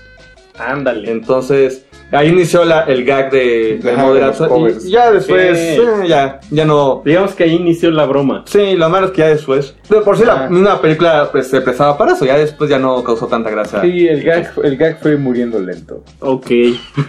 Ah, Con Belinda. Ya no, te, ya no te puedes meter con Belinda, acuérdate. Al, al final la película es un comercialote. Pues Muy como, grande. Los, como los del refresco. Exacto, y este y había como buena mercadotecnia, el uniforme estaba chistoso. Yo me acuerdo que fue. Las playeras fueron muy famosas. Ajá, y Yo las veía vendían, gente. sí, sí, sí. que, o sea, sí fue un fenómeno más o menos el asunto. Curiosamente, más bien, te recuerdas la- como las imágenes, porque la película como tal. Sí, yo la película la borré. X, ¿no? Creo que no le No tengo ningún recuerdo más que la secuencia final. en el estadio. en el estadio. Y sí recuerdo que lo de la vaca, que era su, su mascota. eso sí. De hecho, sale en el póster. Por eso recuerdo esa. Ya. Pero bueno, se nos quedaron otras películas mexicanas e internacionales en, en la libreta. Rudo y Cursi. Uf. Que Yo sí la vi, esa, esa sí tuve la experiencia de verla en La neta está más chida Atlético San Pancho. De hecho, ¿eh? No es de por seguir la broma. Yo de Rudo y Cursi solo me acuerdo que sale Franchella. ¿Franchella? ¿Quién? Como el agente. el- bueno, es un comediante argentino. Ah, pues el de Ponea Franchella. Ajá. Uta. Que es, es el agente de ellos dos. Creo que de- está más bien de- La de- televisión argentina de- de siempre Diego. a la vanguardia. O sea, de Aquí verdad. la importación. Y bueno, ya que estamos hablando de Franchella, si no me equivoco, es el compinche del de El secreto de tus ojos. Ah, ese dato no me Que recuerdo. tiene una, una escena, digo, no sé, creo que sí es Franchella, pero tiene una escena maravillosa que es un plano secuencia en un partido del Banfield de Argentina, que están persiguiendo. ajá. Lo, lo malo es que ya después cuando ves el making of dices, ah, no, no era... Sí, bueno, es trucada. Sí, es trucada. Pero la primera vez que la ves- Sí, pero la primera vez que la ves eh, sin esa referencia. Ah, qué buena, ¿no? Qué bueno. Está por ahí. Sí. Ese está en Rudy Cursi. ¿O No, en ah, este- Atlético San Pancho. No, no, tampoco. No, ya quisieran, ya quisiera, ya, ya quisiera Gustavo Loza. No, este, no, en el, no. el secreto de Pues tus es ojos. que Ubíquenme, ah, ok. Igual y las dos tienen una secuencia muy cabrón, nadie la vio. Por el Puede prejuicio. ser. Por estar de prejuicioso. La, la otra que, una que se llama El sueño de Iván, que también la vi y la borré inmediatamente. Que creo que ustedes tampoco se acuerdan. No, no. La bueno, novela. pero Ru- Rudy Cursi, ¿cuál es la conclusión? X. Es X. Ok. Sí, ¿no? Sí, no. También Yo es me acuerdo, yo barato, me acuerdo ¿no? del chistecito de la canción de Sí. la canción de Gael. El- Que eso es lo Castelli, único que funciona de la película. ¿no? Hablan un poco como de la corrupción y Sí. cómo está metido el narco en el fútbol. Que dijeran Ah, a, también está voy a esta de- citar a Navarijo, que es un clásico también, ¿no? El- La corrupción en el food y Ajá. Días de gracia. Días de Gracia. Que está ambientada- que en el Mundial, bueno, en tres mundiales, 2002, 2006 y 2010, que eh, no era tanto de fútbol, pero bueno, se supone que la, la teoría de los personajes es de que eh, los días de gracia son el- los días del Mundial, donde supuestamente baja la, este, la La delincuencia, Ok. y a partir de ahí se conectan tres historias, a partir de tres mundiales, y uno se entera, bueno, si sabe de fútbol, más o menos sigue el- los, eh, los partidos, pues más o menos relaciona que pues uno es el 2002, 2006, y entonces a partir de ahí, ese eh, rompecabezas pues ya se va armando. Que lo que más me acuerdo de esa película no es necesariamente la trama, sino que el director contó que como estudió cine en Inglaterra se hizo amigo de los de Massive Attack y por eso había canciones de Massive Attack Sí. en el soundtrack. Ándale. Y con Scarlett Porque Johansson. se las pidió. Wow. Sí, de, de hecho, La verdad no me acuerdo de nada más de Ya eso. de ahí. de hecho, Wow. este, creo que era lo que llamaba la atención, Un gran porque, dato, porque eh, jaló- me llamó la atención. jaló a mucha gente que era como internacional. Eh, justo a Marcel Attack, este, jaló, por ejemplo, al fotógrafo de Wong Kar no, este, al músico de Wong Kar Kar-wai. este, al editor de Jean-Pierre Junet, este, o sea, jaló a banda, pues, pesada dentro del medio. Aunque la película pues no, no funcionó del todo. eh, entre otras cosas porque era como Amores Perros conoce a Es ciudades un poco oscuras. como, como los discos de Lee Guerra, ¿no? Que se jala a gente, a gente increíble de muchos lados. Lo más que si quitas a toda esa banda, pues sale nada a ligar. Ajá. Saludos a ligar. Sí. Y bueno, la, no- la el novela esta que era de fútbol, el juego de la vida. El juego de la vida con Ana Layevska. Ana Layevska, Sara Maldonado. Este, Que esto ya es más pa' acá. Margarita- Magaña. Está viendo. De, de hecho, es eh, justo en la época de. Este. Del Mundial del 2002. Porque obviamente dijeron, ay, ¿cómo relacionamos esto? Vamos al Mundial. Y entonces, por alguna extraña razón, porque obviamente no tenía pretexto alguno, bueno, alguna extraña razón, van a Japón. Todo el, eh, y a partir de ahí hay otras subtramas y hay otras eh, confusiones y malos entendidos. Y, y ahí eventualmente. Eh, ah, porque además, claro, se me olvidaba. Dos personajes de, de los secundarios se pierden. Y se quedan sin dinero. Entonces tienen que. Son como las secuencias graciosas de, la, de, la, de esas De eh, parte de la novela.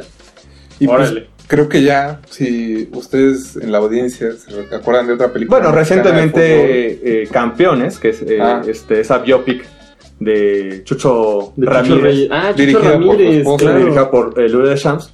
Yo agregaría Selección Canina. Ah. Selección Canina. Híjole, no, Navarco. De los tops de, de chatarra y de Oye, animaciones. Ya que ahí mueras. Bueno, así lo puedo cerrar con Selección Canina. Lo mataste.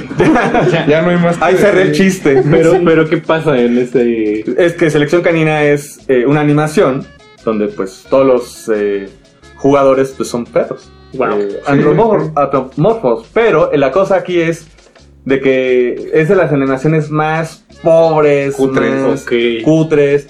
eh, no se rendería la película.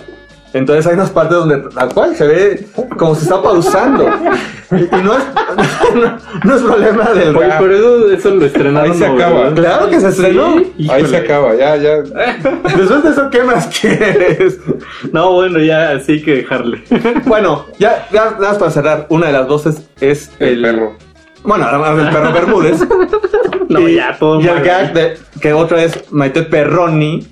Güey, perro, ¿qué les Perroni. pasa? O sea- No, pero para colmo, es el último trabajo que hizo Capulina. Sí, O hablando que, ya que antes de entrar al aire dijimos de este Capulina, bueno, ese fue el último trabajo de Capulina y fue una muy mala despedida. Fots, que, que, que yo aquí me enteré con ustedes que quien obraba detrás de los chistes de Capulina era Chespirito. Al también. principio- A- al menos en la televisión. porque no viste ninguno de los especiales que sacaban cada año. No, no me lo chuté. No compraste tu TV novela. No compraste. E inclusive, todavía cuando vivía Capulina, a- participaba obviamente en los especiales de, de Chespirito. Gaspar Enaine. Y entonces salía. Capulina, salía este, toda la banda que trabajó con Chespirito en alguna ocasión. Y eran también programas muy, muy lastimeros. Pues ya con eso acabamos. Creo que después de selección canina no Acabamos más. con el fútbol. Fut- Muchas gracias. Fútbol picante de Estuvo retinas. aquí Jorge Javier Negrete, Gracias, Mauricio noches. Orduña, que también está Muy encargado de la producción, Alberto Cuña Navarijo, Gracias, Rafa. Buenas noches. Oscar Rodríguez en un cameo. Con su playera del Buenas noches. Atlético San Pancho. Es el jugador de que siempre está enfermo del corazón y que entra en los últimos 10 minutos y mete gol, Pero no lo cuentan. pero no lo cuenta. Y de chilena. Y de chilena. Y pues mi nombre es Rafael Paz, los escuchamos la próxima semana. Ya no llegó Toraño, hombre. No Disfruten llegaron los invitados. Eh, le mandamos un saludo a Gabriel Caballero, a Ciña y a todos esos naturalizados que nos han dado patria. Y, Y que no hicieron nada en la selección, ¿no? Hasta luego. Bye.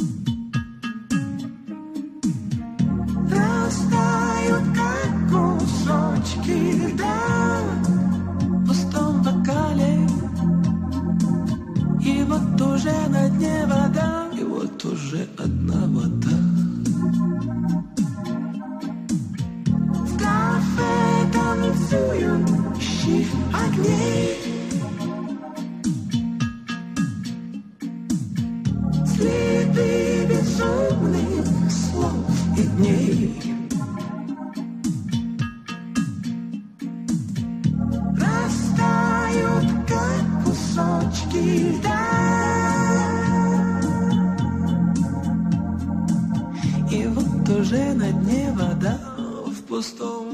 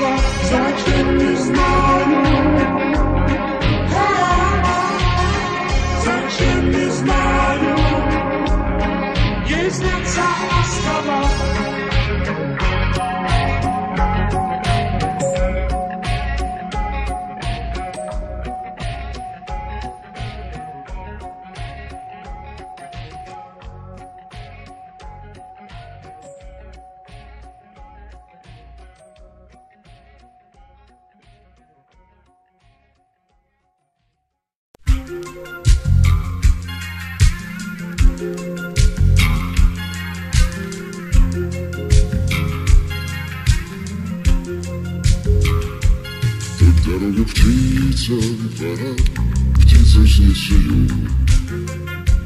Желтый лист кленовый вчера сел в ладонь мою. Кто-то мне пусть скажет в ответ, ничего такого здесь нет. Желтый лист, как птица вчера сел в ладонь мою. Кленовый лист, кленовый лист, ты мне среди зимы приснись, в тот миг приснись, когда туга качает за окном снега, в тот миг, когда все замело, и на душе белым бело, ты мне приснись, рыжий лист кленовый, приснись, приснись, моих усталых, проснись, тихий сон горя. Заплетавший птицы, вернись в стужу января. Кто-то мне пусть скажет в ответ, ничего такого здесь нет. Безрассудной птицы, вернись в стужу января. Кленовый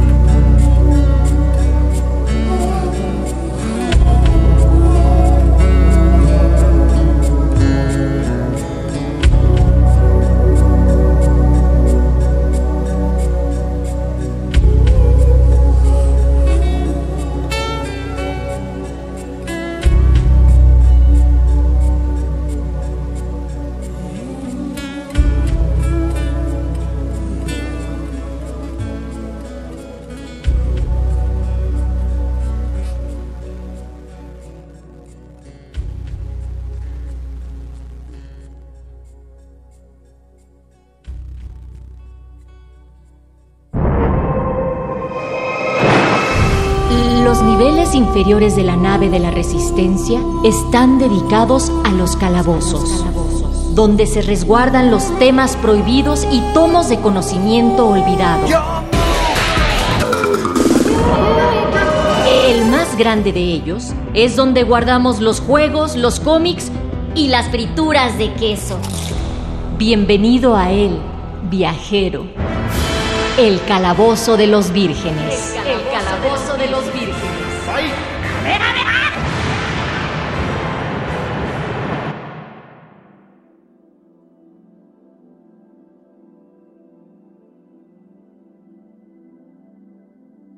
Superman, Red Son.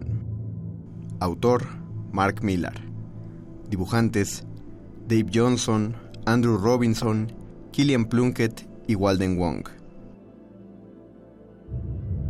Este no es el mundo que conocemos. No es la realidad que habitamos o cuando menos la que nos contaron. Todos hemos escuchado del hombre que era más rápido que una bala, más fuerte que una locomotora y que era capaz de superar edificios de un solo salto. El superhombre real.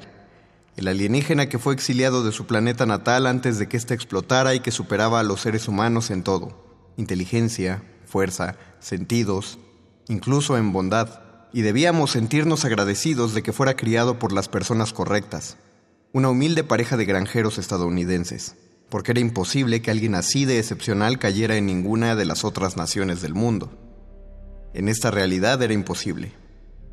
Pero esta historia es la existencia del hubiera, una suposición. Historias de ¿qué tal si? ¿Qué tal si Superman no hubiera aterrizado en Estados Unidos? ¿Qué tal si la nave de Kal-El hubiera aterrizado en la Unión Soviética?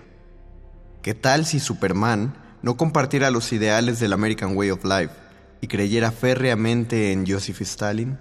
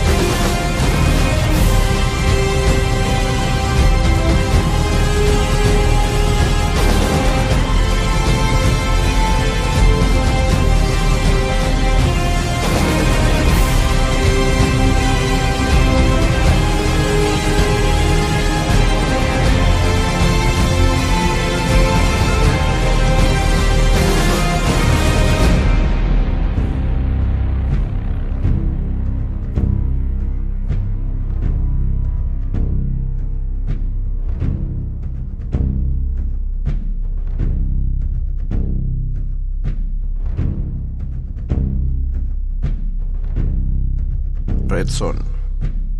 Surgimiento.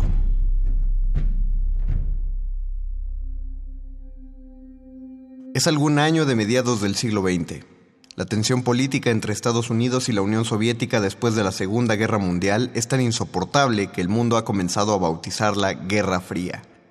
Para Occidente, cualquier movimiento de los soviéticos, por más pequeño que sea, es motivo de alarma y sospecha. Por ello, cuando las autoridades soviéticas mostraron ante el mundo imágenes de un hombre con capa, fuerza excepcional y aptitudes sobrehumanas como volar, Estados Unidos tembló. El gran enemigo del mundo capitalista tenía de su lado una superarma, un superhombre. El cohete del pequeño alien había caído tres décadas atrás en alguna de las granjas colectivas de Ucrania, donde fue acogido y criado por los mismos granjeros. En algún lugar de Smallville, una anciana llamada Martha Kent comparte sus miedos con sus amistades y agradece que su esposo Jonathan no haya vivido lo suficiente para ver esta amenaza roja. La Casa Blanca se pone en alerta y ponen de encargo al agente James Olsen para darle seguimiento al asunto, y el director del diario El Planeta ha dado la historia a su mejor reportera, Lois Lane, aunque ahora, debido a su matrimonio, es socialmente conocida como Lois Luthor. El Pentágono ha confirmado las aptitudes del arma comunista. Superoído, piel impenetrable, ojos que pueden mirar a través de las paredes y disparar rayos láser, fuerza y velocidad sobrehumana, vuelo y superaliento. Los televisores del mundo observan a este ser excepcional sujetando una bandera con el mismo escudo que lleva en el pecho, el de la hoz y el martillo cruzados. El ser apenas es capaz de sonreír tanto como su mentor, Joseph Stalin.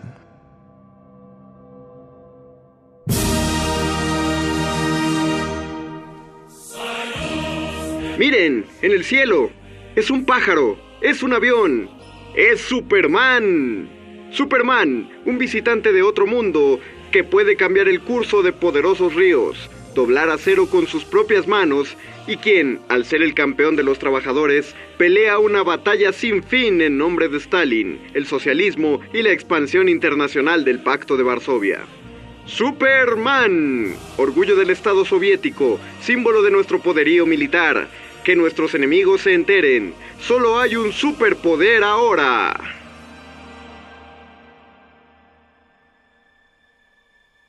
Ante la evidencia, el presidente de Estados Unidos reconoce que la situación ha superado al ejército, la CIA y los federales, por lo que pide contactar a los laboratorios de investigación científica y tecnológica avanzada, o Star Labs, y llamar a la mente más desarrollada del planeta, el doctor Lex Luthor. En el momento en el que el agente James Olsen se entrevista con Luthor, lo encuentra jugando 14 partidas de ajedrez al mismo tiempo, mientras lee El Príncipe de Maquiavelo en italiano y escucha una grabadora portátil inventada por él esa misma mañana para aprender urdu. Esto es solo uno de los muchos desplantes de la mente superior de Luthor, quien no duda en poner en evidencia su IQ. Por la tarde, mientras Luthor ve las noticias y juega ajedrez contra un robot inventado por él, su esposa Lois le muestra el último artículo escrito sobre Superman, lo que le da una idea al científico de cómo podrá eliminar al superhombre soviético. Así que se comunica por teléfono con el presidente. Ike, habla Lex, señor. Necesito 100 especialistas, 10 millones de dólares y un permiso para estrellar un satélite soviético en una zona densamente poblada. Por supuesto, puede pensarlo un minuto. El plan del ex Luthor es, como en cualquier realidad, frío pero efectivo. Hace caer el satélite Sputnik sobre una de las ciudades con mayor densidad de población en Estados Unidos, Metrópolis. Esto porque Luthor conoce la psicología de Superman. No es un soldado, no es un guerrero soviético, es un defensor de lo que cree justo.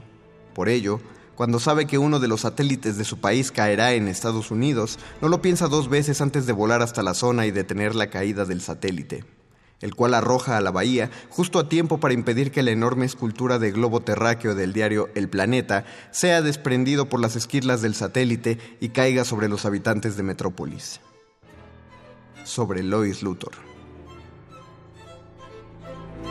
El encuentro de ambos resuena en sus mentes y quedará grabado el resto de sus vidas, aunque no intercambien palabra alguna. Luthor entonces ordena a Olsen que extraigan el satélite del fondo de la bahía, pues Superman ha dejado en él lo necesario para que el científico cumpla el deseo de la Casa Blanca de tener su propio Superman.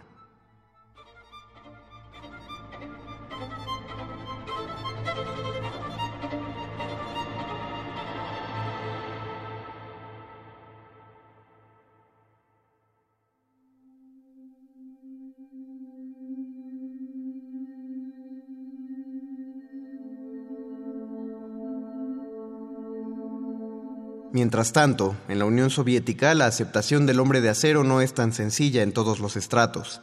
Mientras el pueblo desfila en el día de Superman y éste responde a los múltiples llamados de ayuda que su superoído logra detectar, Piotr Roslov, capitán y jefe de la policía de gobierno stalinista y uno de los hijos ilegítimos del regente, no oculta sus celos ante la preferencia de Stalin por el alien. Y una de las alianzas que Stalin promueve gracias a su poderoso aliado es la anexión de la isla de Temisira a la Unión Soviética. La reina Hipólita se presenta al baile organizado por Stalin para discutir su inclusión al Pacto de Varsovia y es acompañada por su hija Diana, princesa de las Amazonas, la cual se entiende a la perfección con Superman. Superman no pretende tener problemas con alguno de los otros miembros del partido, todo lo contrario. Por eso se encuentra con Roslov para tratar de menguar sus celos. El jefe de la policía detesta, ante cualquier otra cosa, la lejanía de Superman de los problemas más esenciales de la Unión Soviética, de tratar con los enemigos del Estado de poca monta. Por ejemplo, la pareja de disidentes que imprimían folletos contra el Día de Superman.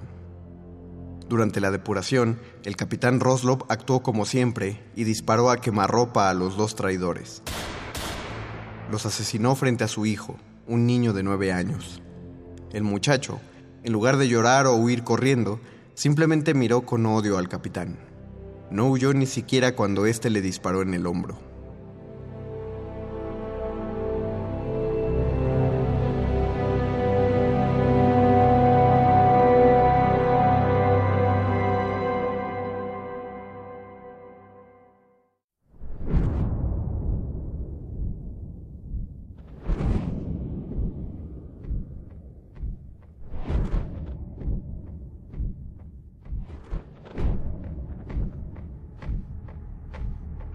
Chico no tenía más de nueve años, pero su mirada podía paralizarte.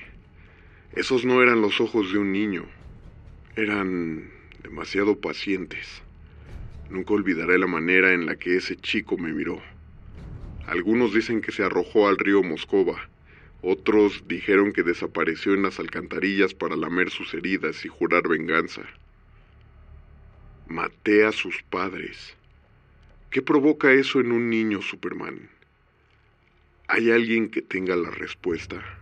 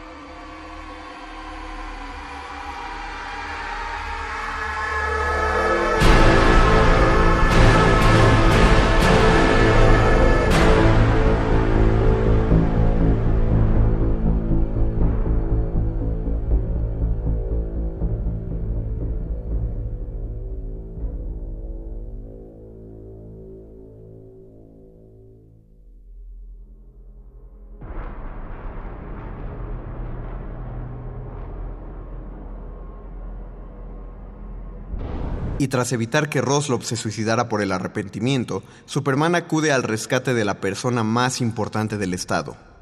Alguien ha envenenado con cianuro a Joseph Stalin. Con la muerte del líder, Estados Unidos aprovechó la oportunidad para liberar el arma recientemente creada para combatir a Superman, un clon del alienígena a partir del material genético dejado en el Sputnik. Pero su imperfección es evidente. La criatura es más monstruosa, deforme, incluso torpe.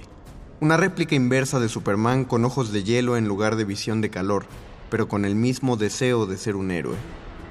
Al congelar Superman durante una devastadora batalla, cuyo efecto colateral fue el disparo de un misil Regulus 1, el Superman imperfecto tomó el misil y salió con él al espacio, destruyéndose a sí mismo en el proceso. Esa misma tarde, Lois Luthor recibió una llamada de su esposo. No me interrumpas, Lois. Se calculó que esta conversación dure 38 segundos. Nuestro matrimonio está a punto de comenzar un descanso indefinido a partir de este momento. Pasaré el tiempo ideando un plan para humillar y derrotar a Superman, igual que él lo hizo conmigo. Renuncié a los laboratorios Star, destruí mis notas y cancelé los contratos de cualquiera que fuera capaz de entender mis procedimientos. El Superman duplicado es un error que no debe repetirse. Dime que lo entiendes, querida. Dime que esto no te parece un insulto personal. La pelea no me interesa. Dedicaré mi vida a Superman por otra razón muy distinta. Lois, el duplicado de aquel alienígena de granja tuvo la tenacidad de ganarme en el ajedrez anoche. Mientras el desesperado Lex Luthor cuelga el teléfono, rodeado de los cuerpos de sus excompañeros que él mismo asesinó, Superman contempla las desesperantes filas de pobladores soviéticos que esperan recibir su ración de comida repartida por el Estado. Al ver esta penuria social y entender que, sin Stalin, la Unión Soviética necesita un nuevo líder, Superman toma una decisión radical.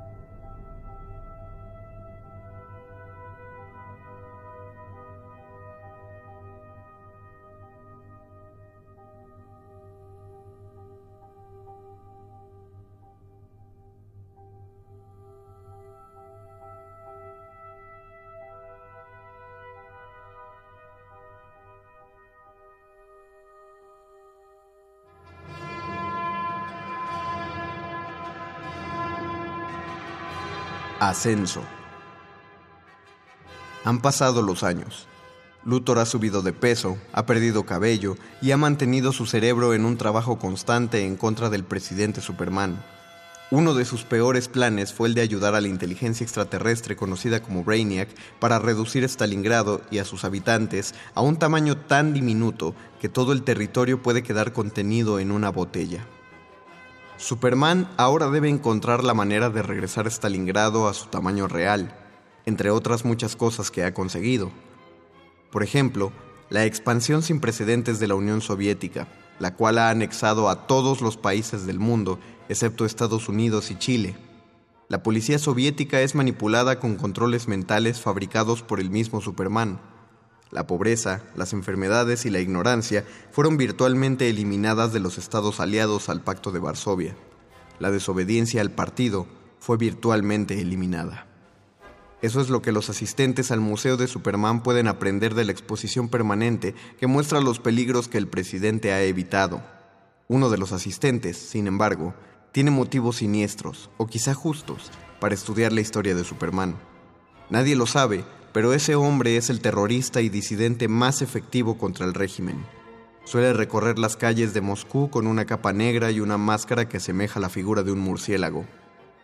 El terrorista que sonríe y que ha logrado desestabilizar a la Unión Soviética desde adentro se hace llamar Batman. Pero a Superman no le faltan aliados. Diana, la princesa de las Amazonas, ha decidido abandonar Temisira para unirse a Superman y gobernar con él sobre todos los países que tiene bajo su manto.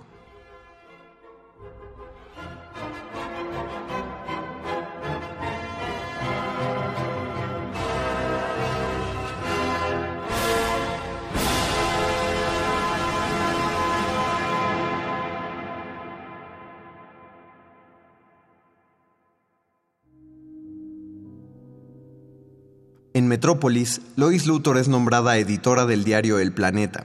En la celebración se escuchan nombres como Oliver Queen y Barry Allen. En otras realidades serían héroes, pero en esta no hay necesidad, solo existe un gran enemigo.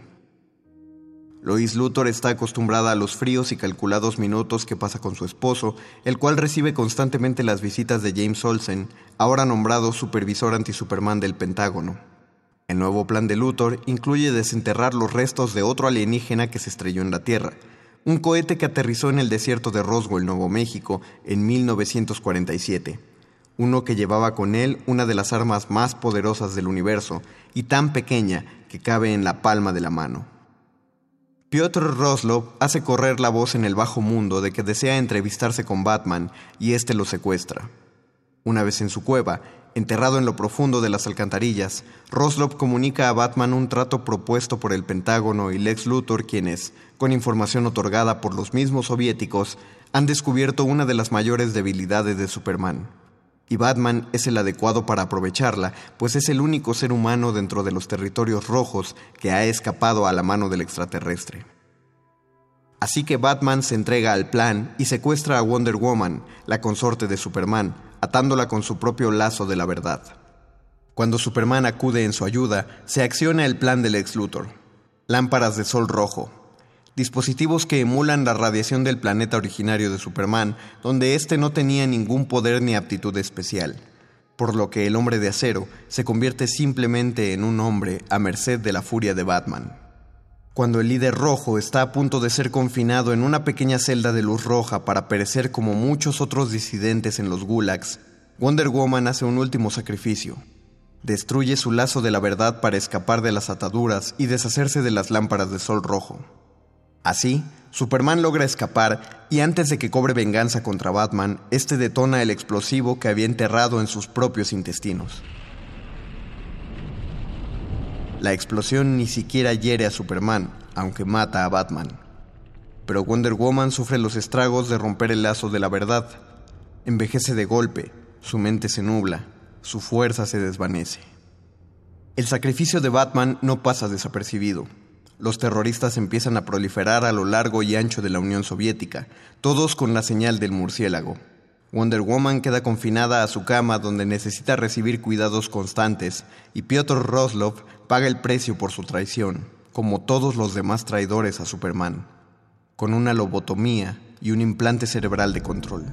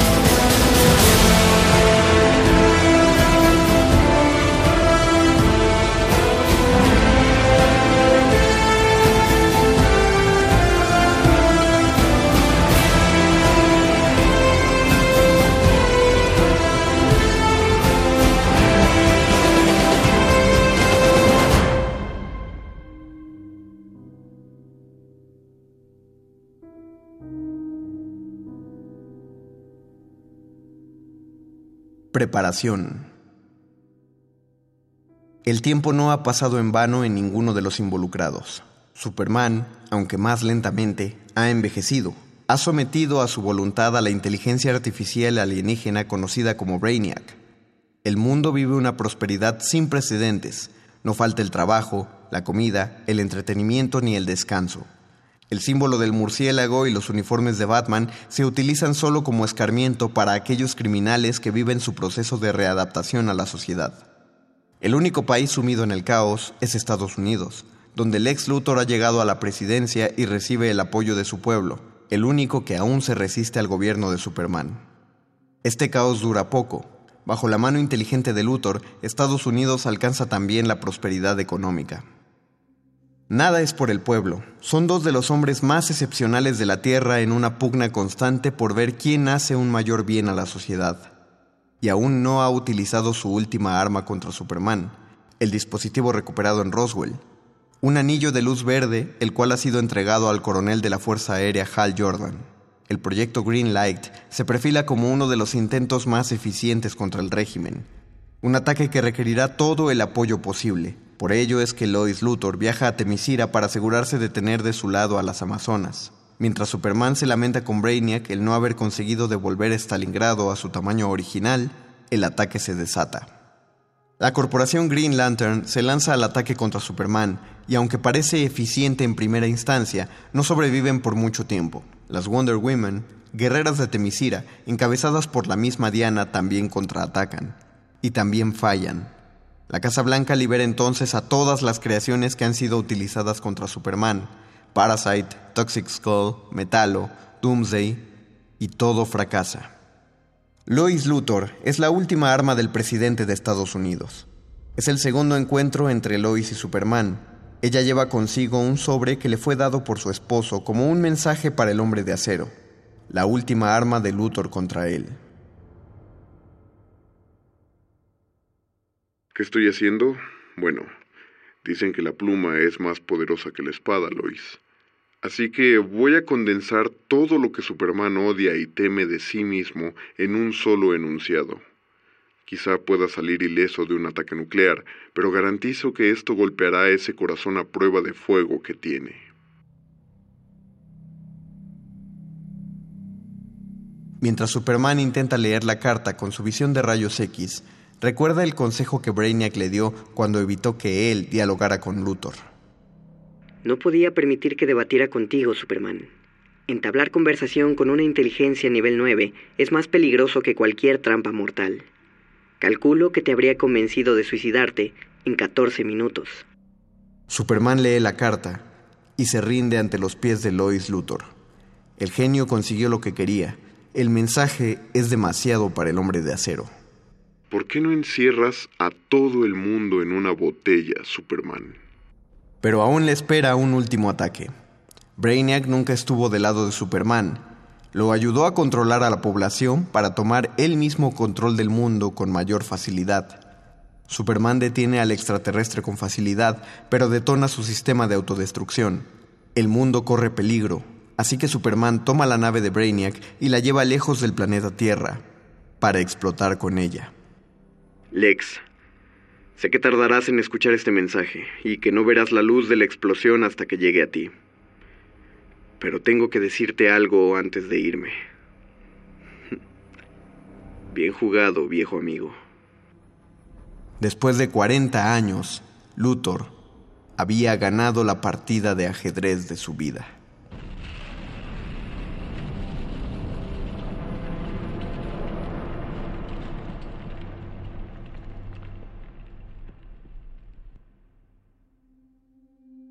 Con Superman fuera de la jugada, el mundo celebra y está listo para abrazar el lutoranismo.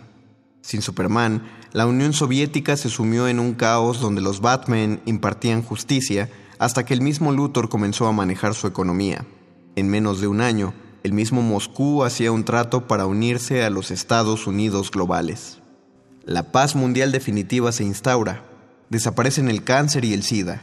Enfermedades como la diabetes y la ceguera fueron curadas con una píldora que incluso le evitaba a los seres humanos las necesidades de dormir. A los 75 años, Luthor retiró a los políticos convencionales y creó un gobierno mundial compuesto por artistas, escritores, filósofos y científicos. Cuando cumplió 120, el planeta Tierra coloniza el sistema solar. La convención social de la pareja es reemplazada por la tercia. El promedio de vida de un humano común se vuelve de 800 años.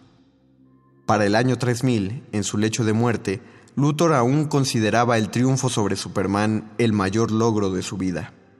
En honor a él, Metrópolis fue renombrada como Lexor, y todo el proceso es visto de cerca por un Superman disfrazado que sobrevivió a la explosión y decidió apartarse del mundo, ocultar sus poderes y ver la evolución de la sociedad. La humanidad avanzó hasta convertirse en la especie más avanzada del universo conocido, inspirada por mil millones de años de linaje Luthor. Lina Luthor, la artista. Lombard Luthor, el creativo. Lori Luth 145, la matemática. Jordan Luth 1938. Necronauta, pionero y el primer hombre que viajó a la otra vida. Alex L. Jordan L. Lana L. y por supuesto, el tataranieto del ex Luthor elevado a la quinta potencia, un joven llamado Jor-El, cuyo coeficiente excedía el de su adorado ancestro. Aunque últimamente ha estado actuando de manera extraña, trabaja demasiado y le dice a todos que nuestro brillante sol rojo, que disminuyó mis poderes y envejeció mi mente, está en peligro de consumirnos. ¿Podría estar en lo cierto? ¿O esta sería la primera vez en incontables años que un Luthor comete un error? Frustrado porque nadie atiende a sus advertencias, el descendiente del ex Luthor, Jorel, decide enviar a su hijo no a otro planeta, sino a otro tiempo, tiempo atrás, en la misma Tierra, cuando el sol aún era amarillo, lo que lo hará más fuerte, rápido y prácticamente indestructible. Eso lo ayudará a sobrevivir en un mundo con gente tan débil y primitiva. Adiós, hijo mío. Regresa en el tiempo y cambia el mundo para no convertirnos en estos seres complacientes y vacíos. Regresa y lleva un poco de luz a nuestras vidas. Con la Tierra consumida por el Sol Rojo, la nave del hijo de Jor-El, Kal-El, el último del linaje Luthor, regresa en el tiempo, a 1938, y su cohete aterriza en una granja colectiva en Ucrania.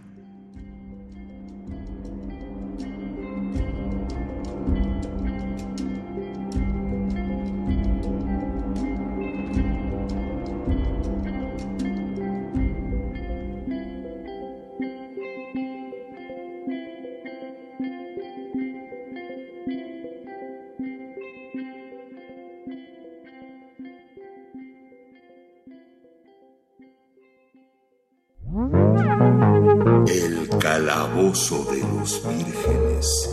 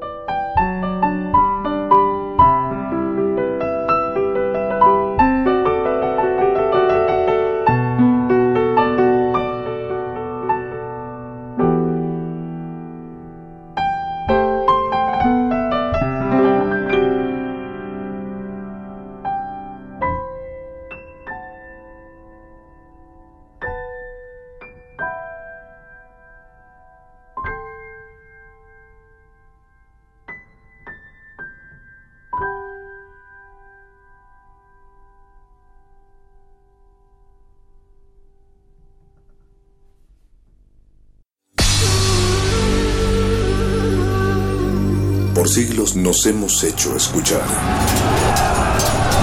Nacimos como parte de esa inmensa mayoría. Hablar, Escuchar, debatir, proponer, cuestionar. está en nuestra naturaleza. Seamos instrumentos de conciencia de nuestro pueblo. Usamos el sonido porque atraviesa obstáculos. Muros, fronteras. Nosotros somos la resistencia.